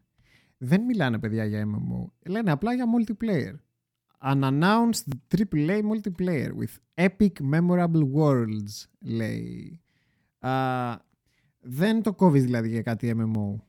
Όχι, ρε. Όχι, ε. όχι, όχι, όχι. όχι. Mm. Αυτό, απλά αυτό το with epic memorable worlds τι σημαίνει ρε φίλε; Εντάξει, ίσως με deep lore, ε, κάτι το οποίο mm. να έχει ήδη, ήδη μπορεί εξελιγμένο lore και να το ξέρουμε εν μέρη. Μπορεί να είναι κάτι το οποίο να έχει πλούσιο lore και να μην έχει εμφανιστεί πουθενά. Μπορεί να είναι κάτι φρέσκο, καινούριο. Α, αυτό. Πιστεύεις ότι θα, είναι, ότι θα ασχοληθείς σε αυτή τη φάση, ας πούμε, η Blizzard με κάτι εντελώς καινούριο ή με κάποιο existing franchise; Ε, μπορεί, στην αρχή, γιατί. Στην αρχή γιατί... μου πέταξε StarCraft. Ναι, σου πέταξε StarCraft γιατί το StarCraft γενικά το τελευταίο διάστημα έχει χαθεί λίγο. και είναι ο κόσμος ζητάει StarCraft 3. Mm. Ειδικά οι pro και αυτά, οι players και οι πιο φανατικοί. Ναι. Ε, και ίσως ήταν κάτι το οποίο θα μπορούσαν να κάνουν develop. Δεν, δεν το λέω όχι σε αυτό. Άμα ήταν Βεβαίως... StarCraft, αλλά όχι strategy. Αυτό. Mm. Σκέψου όμως ότι υπήρχαν δείγματα ανάπτυξης παιχνιδιών στο σύντομα του StarCraft με το Ghost, ας πούμε. Το θυμάσαι το Ghost; Πώς δεν το θυμάμαι, ναι. Το οποίο ήταν cancel project. Ακυρωμένο, ναι. Ε, υπάρχουν και πολλά άλλα τέτοια. Ναι. Ε, οπότε, σαν concept και lore, το StarCraft έχει πάρα πολλά προσφέρει. Έχει, έχει, έχει, ναι. Έχει πάρα πολύ ωραίο κόσμο το StarCraft και θα ήθελα να το κάνει revisit η γενικά, Blizzard. Γενικά η Blizzard το έχει ρε φίλε με αυτό το πράγμα. Ακόμα και το Overwatch έχει καταπληκτικό lore. Mm. Καταπληκτικό lore. Και μακάρι, μακάρι να μπορούσαν να εξελίξουν αυτό το lore κάπως. Ίσως είναι και το, Star, και το Overwatch κάπως. Μπορείς να φτιάξουν ένα παιχνίδι το οποίο να μιλάει για το lore του τέτοιου. Όχι super. Αλλά multiplayer. Ε, multiplayer. Mm. Δεν ξέρω. Τώρα είναι, είναι λίγο. Θα δούμε. Ξέρεις, θα δούμε, είναι θα δούμε γιατί. Ναι, είναι πολύ. Φαντάζομαι με, κατά πόσο θα ασχοληθούν με το Overwatch πέρα από το shooter θα εξαρτηθεί και από το πώς θα πάει το εγχείρημα με το Overwatch 2 2.0 όπως το λένε. Ναι, εντάξει, έχει ακόμα Overwatch καιρό 2 μάλλον, μην το λέω 2.0. Έχει, έχει ακόμα καιρό, αλλά πώς το λένε; Mm. Ελπίζω να βγει σύντομα. Δεν ξέρουμε. Απλά τα ακούσαμε. Ακούσαμε mm-hmm. ψιθύρους. Λοιπόν, ένα ε, game. Ε, να ρωτήσω, να ρωτήσω κάτι Πες. το Black, άμα μπορεί να μου το πει. Γνωρίζεις αν έχει βγει Amiibo για το Crash Bandicoot; αυτό. Λέει, είναι ερώτηση προς αυτό για το ε... ασχολείται με τα Nintendo.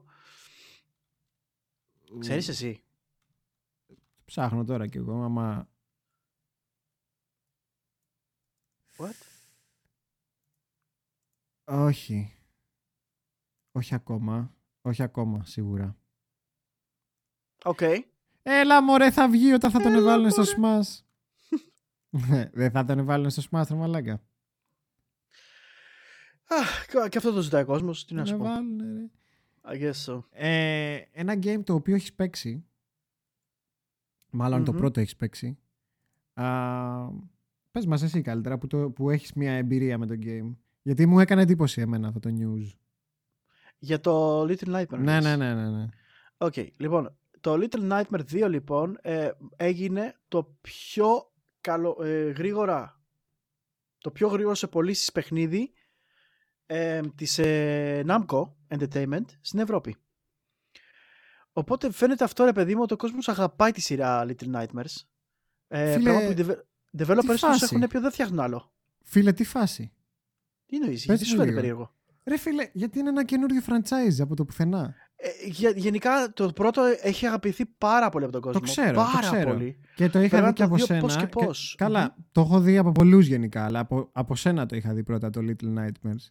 Και ξαφνικά βλέπω Little Nightmares 2 ε, best selling Bandai Φίλε Namco. Μου, είναι παντού το Little Nightmares. Το στριμάρει, το στριμάρει, sorry κιόλας που θα το πω έτσι, κάθε κουτσή Μαρία ρε. Το ξέρω, το ξέρω, τα έχω πει και εγώ αυτά. Αλλά άμα όντως είναι τόσο αγαπητό game και αξιόλογο, ε, εντάξει, OK, okay, το καταλαβαίνω. Ναι, το θέμα είναι ότι, ξέρεις ποιο είναι το θέμα, ότι ε, έχουν ανακοινώσει ήδη δεν θα βγει άλλο. Εντάξει, μπορεί να πάνε σε κάτι άλλο. Ε, παρόμοιου ύφους. Οι developers πάνε σε κάτι άλλο από ό,τι κατάλαβα. Πρέπει να το κοιτάξω λίγο καλύτερα γιατί είχαν αναφέρει ότι θα πάνε σε άλλο project και τα λοιπά. Μάλλον κάποιος άλλος τους έκανε hire για να φτιάξουν project καινούριο. Πρέπει να το δω, δεν θα το αναφέρω ακριβώς έτσι, αλλά θα το δούμε. Πραγματικά φανταστείτε πόσα franchises έχει στα χέρια της η Bandai Namco και το Little Nightmares 2 πούλησε περισσότερα από όλα. Είναι δυνατόν. Faster, μάλλον πιο γρήγορα θα να πούμε γιατί είναι διαφορετικό το πιο πολλά και άλλο το πιο γρήγορα έτσι όπως λέγαμε με τη Sony και το PlayStation 5 προηγουμένως. Ακριβώς. Ε, γιατί σε βάθος χρόνου κάτι άλλο μπορεί να πουλάει ε, περισσότερο. Αυτά, αυτά είναι τα κωδικά τέτοια, δηλαδή αυτά, fastest ναι. selling in Europe, fastest selling in America. Μπράβο, ναι, ναι. Απλά ε, ήθελα απλά να το αναφέρουμε σαν ε, νέο γιατί είναι ένα franchise το οποίο γεννήθηκε το 2017 ε, στην ουσία indie, έτσι απλά που έτυχε να το κάνει publish η Bandai Namco έτσι και να του δώσει το, το βάθρο που χρειαζόταν αυτό το game. Κάποιος εκεί στην Namco είδε, είδε το potential αυτού του game, πραγματικά. Ναι. Και μπράβο, μπράβο, μπράβο στις developers που βλέπω. Tarsier Studio λέγονται από ό,τι βλέπω. Δεν ξέρω αν το διαβάζω σωστά. Ε, πραγματικά ένα μεγάλο success story θα έλεγα.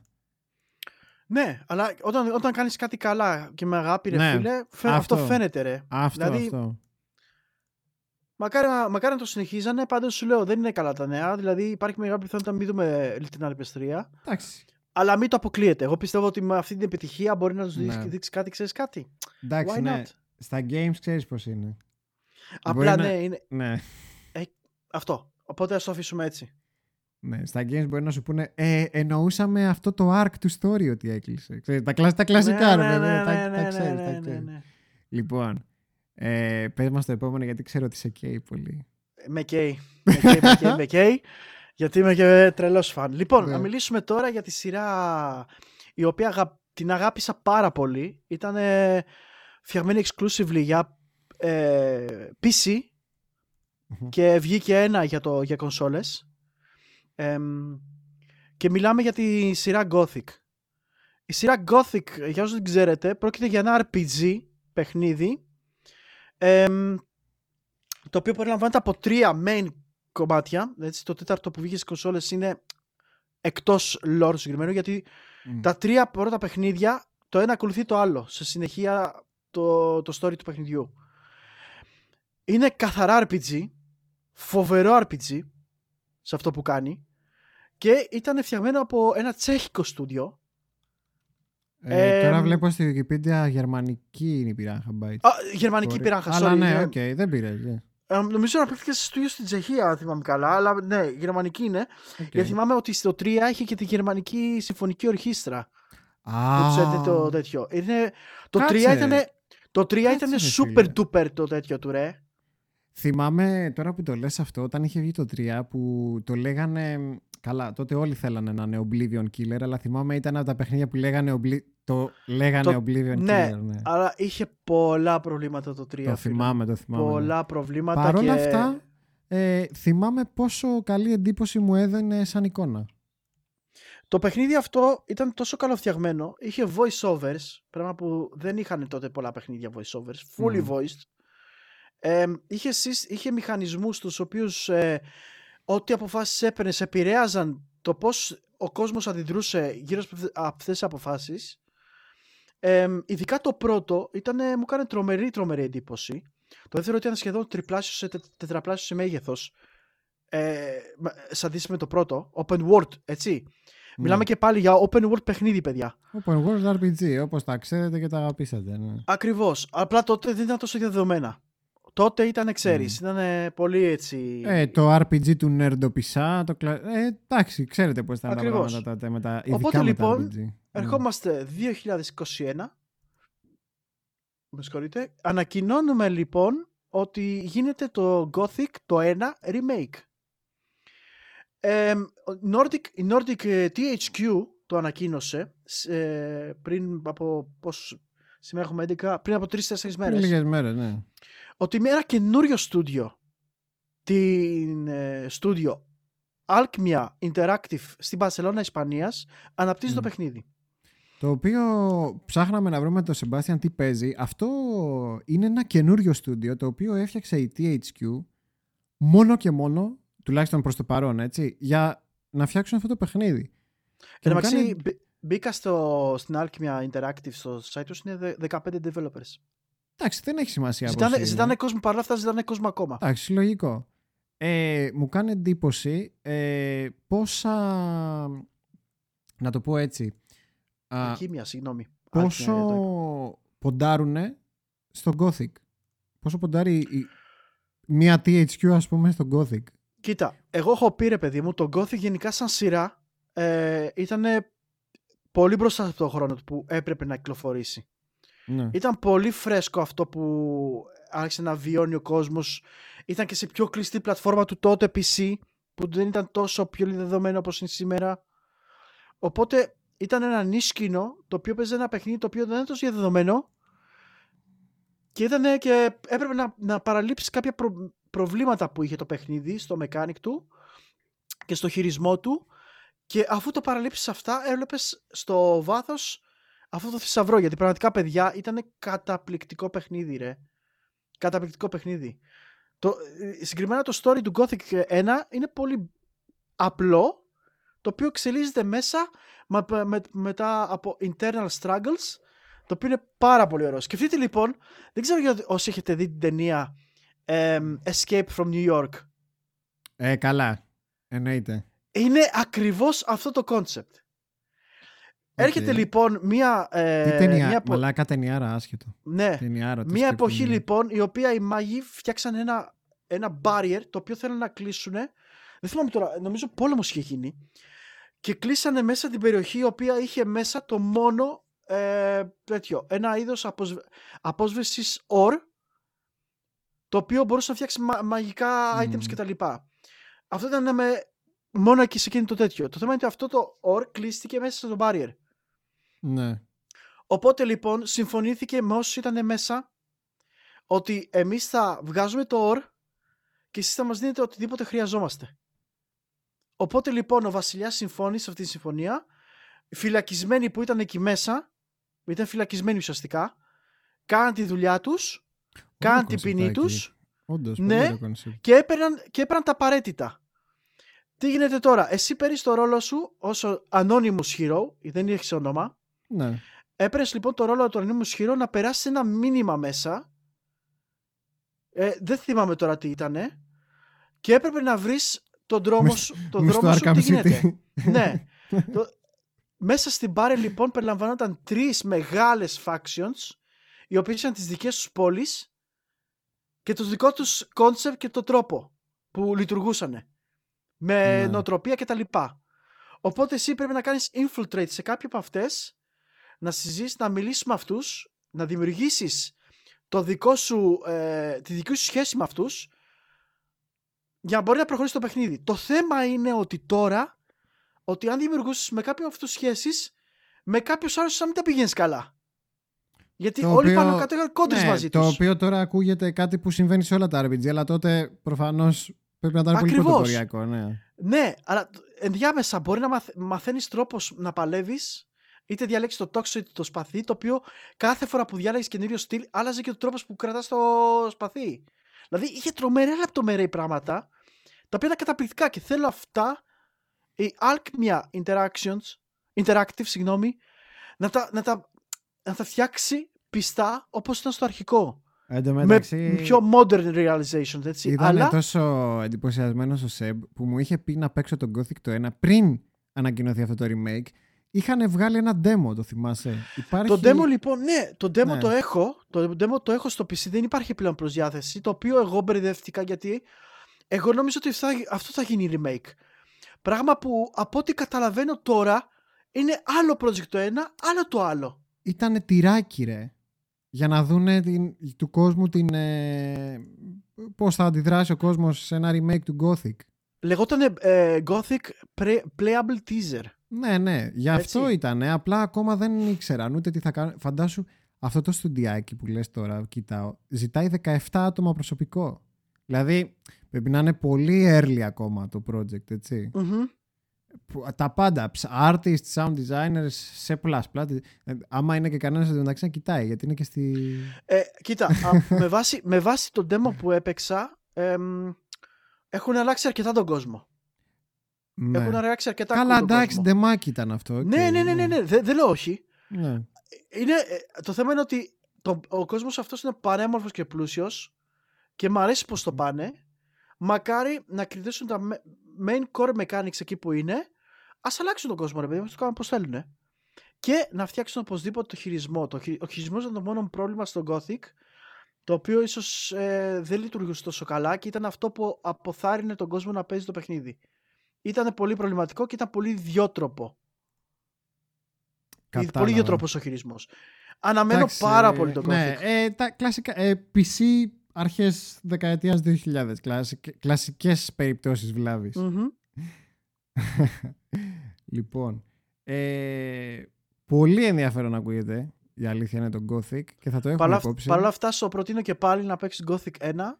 Η αλήθεια είναι ότι του είχα ρίξει μια ματιά. Ε, ε, είναι abandonware by the way νομίζω. Είναι πολύ, είναι, είναι πολύ rough. Η αλήθεια είναι για τώρα. OK, okay, ναι, ναι, ναι. Πολύ. Εμένα τουλάχιστον, εγώ που δεν είχα επαφή με το game, μου φαίνεται αρκετά... Ε, εγώ θεωρώ, θεωρώ ότι δεν είναι τόσο rough. Ίσως με κάποια fix και αυτά μπορεί να το συνηθίσει μπορεί και να παίξεις. και είναι και είναι και να μπει στην τέτοια ενός game, στο, στο mood και, στο, και στην ατμόσφαιρα ενός game. Γιατί μπορεί να σου κακοφαίνεται στην αρχή. Γιατί, ναι, πούμε, σίγουρα. Το, έχω ακούσει, ας πούμε, άτομα να το λένε και για τα Fallout τα παλιά. που είναι isometric. Και να λένε πω, πω ρε παιδί μου, ξέρω εγώ πώς θα μπω τώρα στο Fallout, στα παλιά τα Fallout. Και ξέρω εγώ όταν, όταν συνεχίζουν και συνεχίζουν το game, είναι μαλάκα, τι παιχνίδι. Δηλαδή.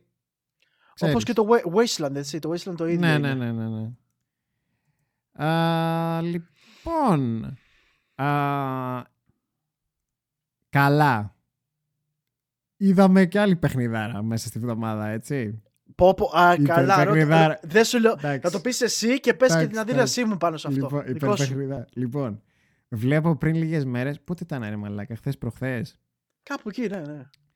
Ε, λογικά θα το είδατε, δεν μπορεί να μην το είδατε. Δεν μπορεί το να πω, μην το ναι. τώρα και εγώ στο δικό μου ναι, Discord, ναι, ναι, το πώ τώρα παντού, ρε. Δεν μπορεί να μην το είδατε. Λοιπόν, Teenage Mutant Ninja Turtles, Shredder's Revenge, καινούριο παιχνίδι, ε, σε στυλ ε, των παλιών arcade που αγαπήσαμε, τύπου Turtles in Time και τα υπόλοιπα ε, παιχνίδια του NES, αλλά φυσικά με καινούρια γραφικά, έτσι. Pixelated men, Pixelated, αλλά καινούρια, ναι. Ε, το, το publishing το έχει αναλάβει η Dotemu που είναι πολύ γνωστός publisher πλέον που έχει βγάλει και το Streets of Rage 4 κτλ. Αλλά το φτιάχνει... Και το Punk Adventures, by the way. Α, ναι. Έχει βγάλει και το Wonder Boy και πολλά τέτοια. Και πολλά... Πολλές αναβιώσεις παιχνιδιών έχει αναλάβει γενικότερα η Dotemu. Αλλά το στουντιάκι το φτιάχνει, είναι ένα μικρό στουντιάκι που τη λένε Tribute Games και από ό,τι κατάλαβα είναι το πρώτο τους game. Αλλά κάτσε λίγο να το... Α, περίμενε. Είναι, ας το πούμε, το πρώτο τους από τα μεγάλα project. Γιατί όλα τα υπολοιπα ήταν, βλέπω, πολύ μεγάλο. Εντάξει. Ε, ήταν πολύ μικρά projectάκια, βλέπω. Αν δείτε, το στούντιο υπάρχει από το 2011. Είναι στο Quebec του Montreal. Ε, α, έχουν δουλέψει και στο Scott Pilgrim, ρε.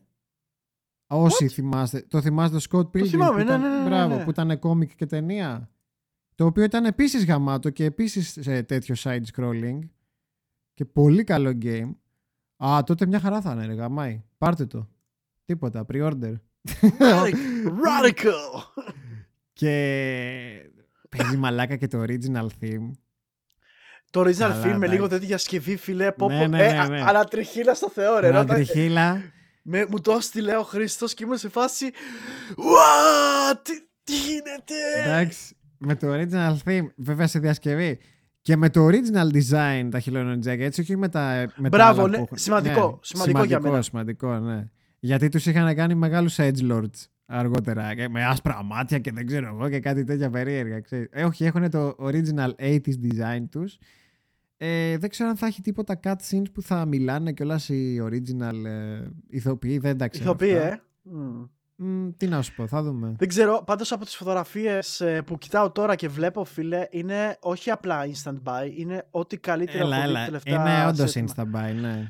Είναι, ρε φίλε, ακόμα, ακόμα και τα animation που έχουν από το Super Nintendo Turtles in Time είναι ίδια! Είναι, ίδια σχεδόν, είναι εξαιρετικό, εξαιρετικό είναι. Παίζει να μου αρέσει περισσότερο και το, το art style από τα παλιά. Είναι, τόσο, τόσο καλό που είναι σαν, είναι σαν να είναι εκείνα σε HD, ξέρω εγώ, σε, σε μια νέα εποχή. Φοβερό. Όλα, όλα τέλεια φαίνονται και μακάρι να βγει σύντομα το παιχνίδι. Δεν έχει να κινηθώ ημερομηνία κυκλοφορίας. Ε, όχι, όχι. Αλλά θα είναι και σε κονσόλες και σε PC. Εντάξει, δεν είναι κάποιο demanding παιχνίδι. Ε, θα παίζει τετραπλό, όπως και το Turtles in Time. Έτσι και θα έχει διάφορα πραγματάκια, καινούριο story, αλλά όλα με την παλιά την ε, ε, αισθητική των TMNT του 87. Δεκτό και ξέρεις ότι εγώ τέτοια πράγματα είμαι... I know, I know. Κατευθείαν right at my alley. I know. Είχε τρελα... Έπαθα κεφαλικό έποτα το, το έστειλε αυτό. Αλλά και εγώ, ναι. και εγώ, και εγώ, λέω δεν γίνεται αυτό, εντάξει. Γιατί έσκασα από το πουθενά αυτή η είδηση. Ε, λοιπόν, δεν ξέρω τελειώσαμε pretty much. Δεν ξέρω αν θέλεις να αναφέρουμε κάτι για το Sims. έτσι για να κοροϊδέψουμε λίγο την EA. Για το multiplayer λες. Έλα τώρα, Ρέξ. Εντάξει. Ε, ακούγονται πολλά πράγματα για το μέλλον του Sims. Δεν ξέρω πόσοι από εσάς ασχολείστε γενικότερα. Ξέρω ότι... Α πούμε, ξέρω ότι το έχεις, ότι έχεις παίξει ενίοτε και με τη Μάρθα κτλ. Ε, η Μάρθα παίζει ακόμα. Έχει δεν το... ξέρω ποια είναι. τον κόσμο το mods. δεν ξέρω ποια είναι η γνώμη σου για τα games των Sims σαν games. Αλλά λέγεται γενικότερα ότι σιγά σιγά έρχεται το τέλος του Sims 4. Ε, έχουν κάνει και κάτι ξεφτιλίκια τώρα και πουλάνε κάτι... Θυμάσαι, αν έχετε δει, όσοι ασχολείστε με Sims, ε, έχουν χωρίσει τα expansions σε μεγάλα expansions, μεσαία expansions. μεσαία, μικρά. Και μικρά. Και τώρα βγάλανε και πιο μικρά. Που δίνεις 5 ευρώ. 5 ευρώ έτσι. Δίνεις 5 ευρώ. Ε, για να παίρνεις λίγα items. Λίγα πραγματάκια για τον buy. Για να πάρεις, ξέρω εγώ, ε, δύο καρεκλίτσες και ένα καναπέ. DLC τώρα αυτά, έτσι. Ε, δε, αυτά τώρα είναι στο 4. Αλλά σιγά σιγά πρέπει να τελειώνει το 4 και λέγεται ότι μάλλον θα πάμε σε multiplayer σιγά σιγά και νομίζω είναι και η φυσική εξέλιξη των πραγμάτων και νομίζω ότι έχει ένα ενδιαφέρον. Δηλαδή, από τη μία είναι EA, από την άλλη θα ήθελα να μου πεις τη γνώμη σου για ένα Sims που παίζει full multiplayer. Εμένα, φαίνεται πάρα πολύ καλή ιδέα. Γιατί, Θα, άλλαζε, θα άλλαζε το dynamic του παιχνιδιού πάρα πολύ. Δηλαδή... γιατί όχι; Σκέψου τώρα να, να, είμαστε, να φτιάξεις ένα σερβερ, να είσαι στη γειτονιά σου και να παίζεις με τους φίλους σου. Ναι. Και δηλαδή... να μπορείς να τους επισκεφθείς, να μπορεί να πηγαίνει στο σπίτι τους, να κάνετε παρτάρες. Πλακίε. Καταρχάς, γιατί δεν έγινε πιο νωρίς, θα ρωτήσω εγώ. Γιατί Μην το, μην το πιάνουμε αυτό το θέμα. Ναι. Είναι μεγάλο. Είναι. Τέλος Ναι. πάντων. Πες ότι γίνεται τώρα όμως. It's, Ναι. it's about fucking time, πραγματικά. Μμ. Είναι, το game είναι φτιαγμένο για αυτό το πράγμα. για Ναι, μένα. πραγματικά. Αλλά το θέμα είναι πώς θα γίνει, γιατί μιλάμε για την EA και όχι απλά μιλάμε για την EA, μιλάμε για το Sims, που είναι, είναι το πιο αρμεγμένο παιχνίδι στην ιστορία του gaming, έτσι. Ναι, από τη στιγμή που δεν Ναι. υπάρχει στη μέση η Maxis πλέον, Ναι, ε, εγώ το Ακριβώς. φοβάμαι λίγο η αλήθεια είναι. ακριβώς. Οπότε, από τη μία είμαι ενθουσιασμένος γιατί θα είναι ωραίο σαν concept.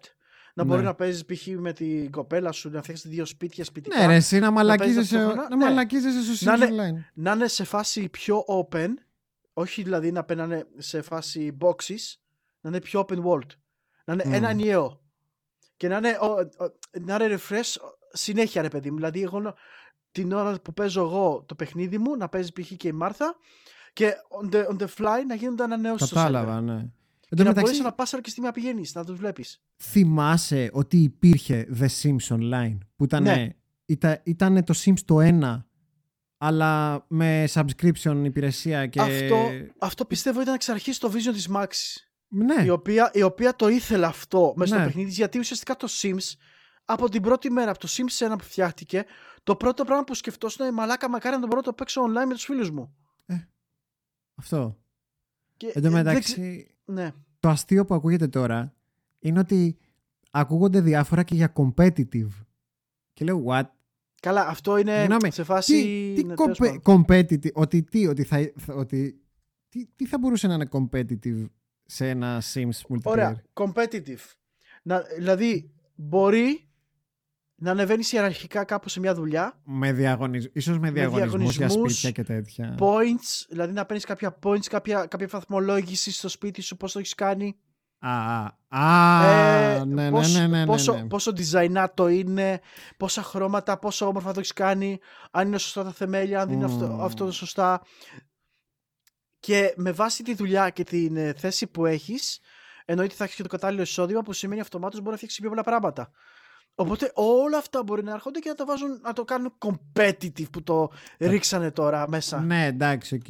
Ε, τώρα καταλαβαίνεις το competitive. Μπαίνει σαν buzzword γιατί είναι στα ντουζένια του γενικότερα το competitive Ναι, ναι, ναι, ναι, gaming. ναι, ναι, ναι. Οπότε μέχρι και το Sims θέλει να γίνει competitive. Αλλά Άσε μας, πραγματικά ε, νομίζω ότι είναι πολύ ενδιαφέρον και ότι όντως θα, άλλα- θα άλλαζε το πρόσωπο του Sims για πάντα. Είτε Ε, για καλό είτε για κακό. Θε, θέλεις να πούμε τε- τελευταίο αυτό που σου στείλα μόλις τώρα; Περίμενα γιατί το. Α, του, του, του, του, του, του, του. Ναι!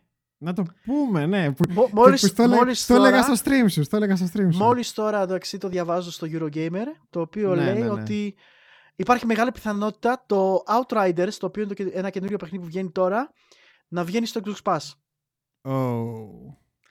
Που μέχρι πρόσφατα το βλέπα ότι ήταν πολύ θεσμένος ο κόσμος ε, και δείχνει ότι τους αρέσει πάρα πολύ και είχε βγει ένα PlayStation 5 δε- demo το οποίο μπορούσε να παίξει ο κόσμος Μμμ. και τώρα βγαίνει πληροφορία Είναι και στο από PC. πηγή της Microsoft, ναι, ναι, ναι, ότι κατά πάσα πιθανότητα βγαίνει και στο Xbox Pass.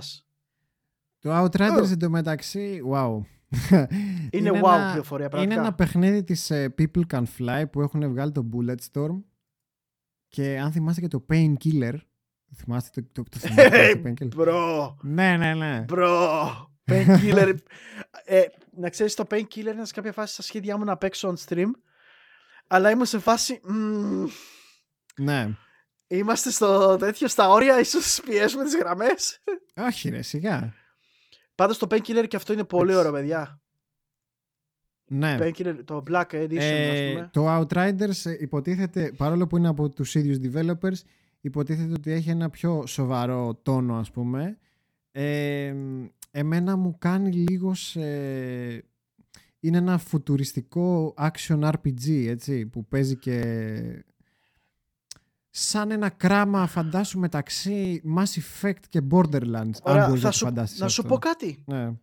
να σου πω τι μου θυμίζει Έλα. Γιατί πάλι ερχόμαστε στο Gothic και στους δημιουργούς του Gothic. Οι δημιουργοί του Gothic, μετά το Gothic, αφού τελείωσε όλο αυτό το concept Ναι.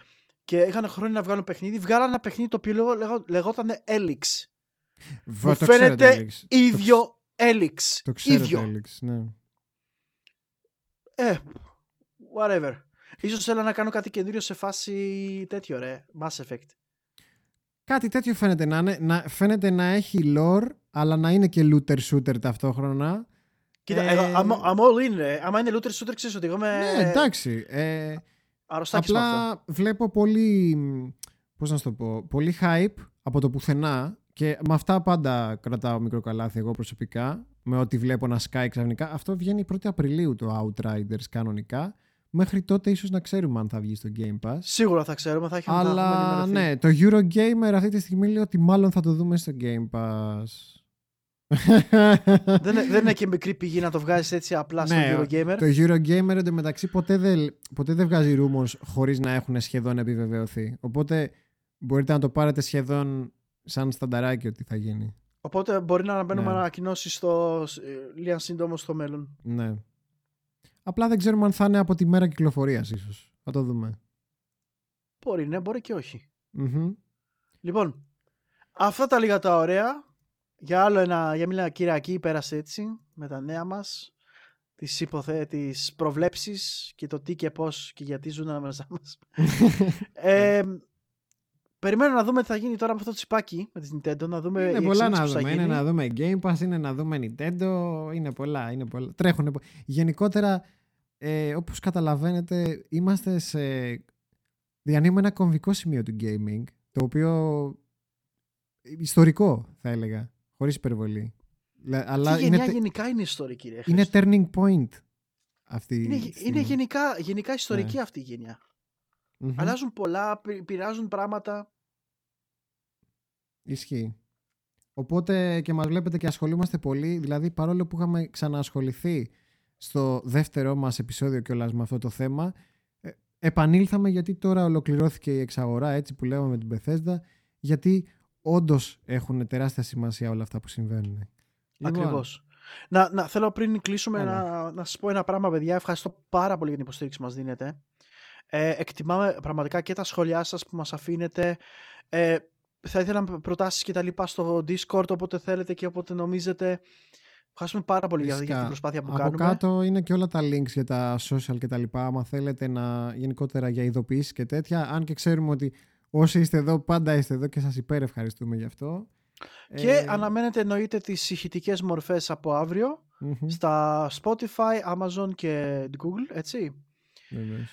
Οπότε αναμένουμε ανανεώνουμε το ραντεβού μας για την επόμενη φορά, για την επόμενη Κυριακή. Ε, μέχρι τότε θα μας βρείτε στα stream μας ε, Τρίτη, Πέμπτη ο Χρήστος στο κανάλι του στο Interseed και σε McLean εγώ Τρίτη, Τετάρτη, Πέμπτη αν όλα πάνε καλά με τη σύνδεση και μας κάνει πάλι νούμερα, αλλά δεν νομίζω. Να τελειώσουμε το Conquer και αναμένουμε το Yakuza από τον Χρήστο. Μην λες τίποτα. Μια χαρά μας πήγε σήμερα. Ούτε, καταρχάς δεν κράξαμε Activision, γι' αυτό δεν μα. Είπαμε, είπαμε, είπαμε ότι περιμένουμε το παιχνίδι. Γι αυτό. ναι, γι' αυτό. Περιμένουμε και το Crash να δούμε πού θα ναι. βγει. ε, 26 Μαρτίου το Crash δεν το είπαμε. Το είπαμε; Στο το, PC, το... ναι, ναι. 26 ναι, okay, Μαρτίου 26. το Crash στο PC. Στο Switch, στο Switch ε, μας είπε το παλικάρι ότι βγήκε χθες, νομίζω. Ναι. Οπότε αυτά. Φιλιά πολλά παιδιά. Καλή συνέχεια σε όλους και καλή εβδομάδα να έχετε. Καλή συνέχεια παιδάκια.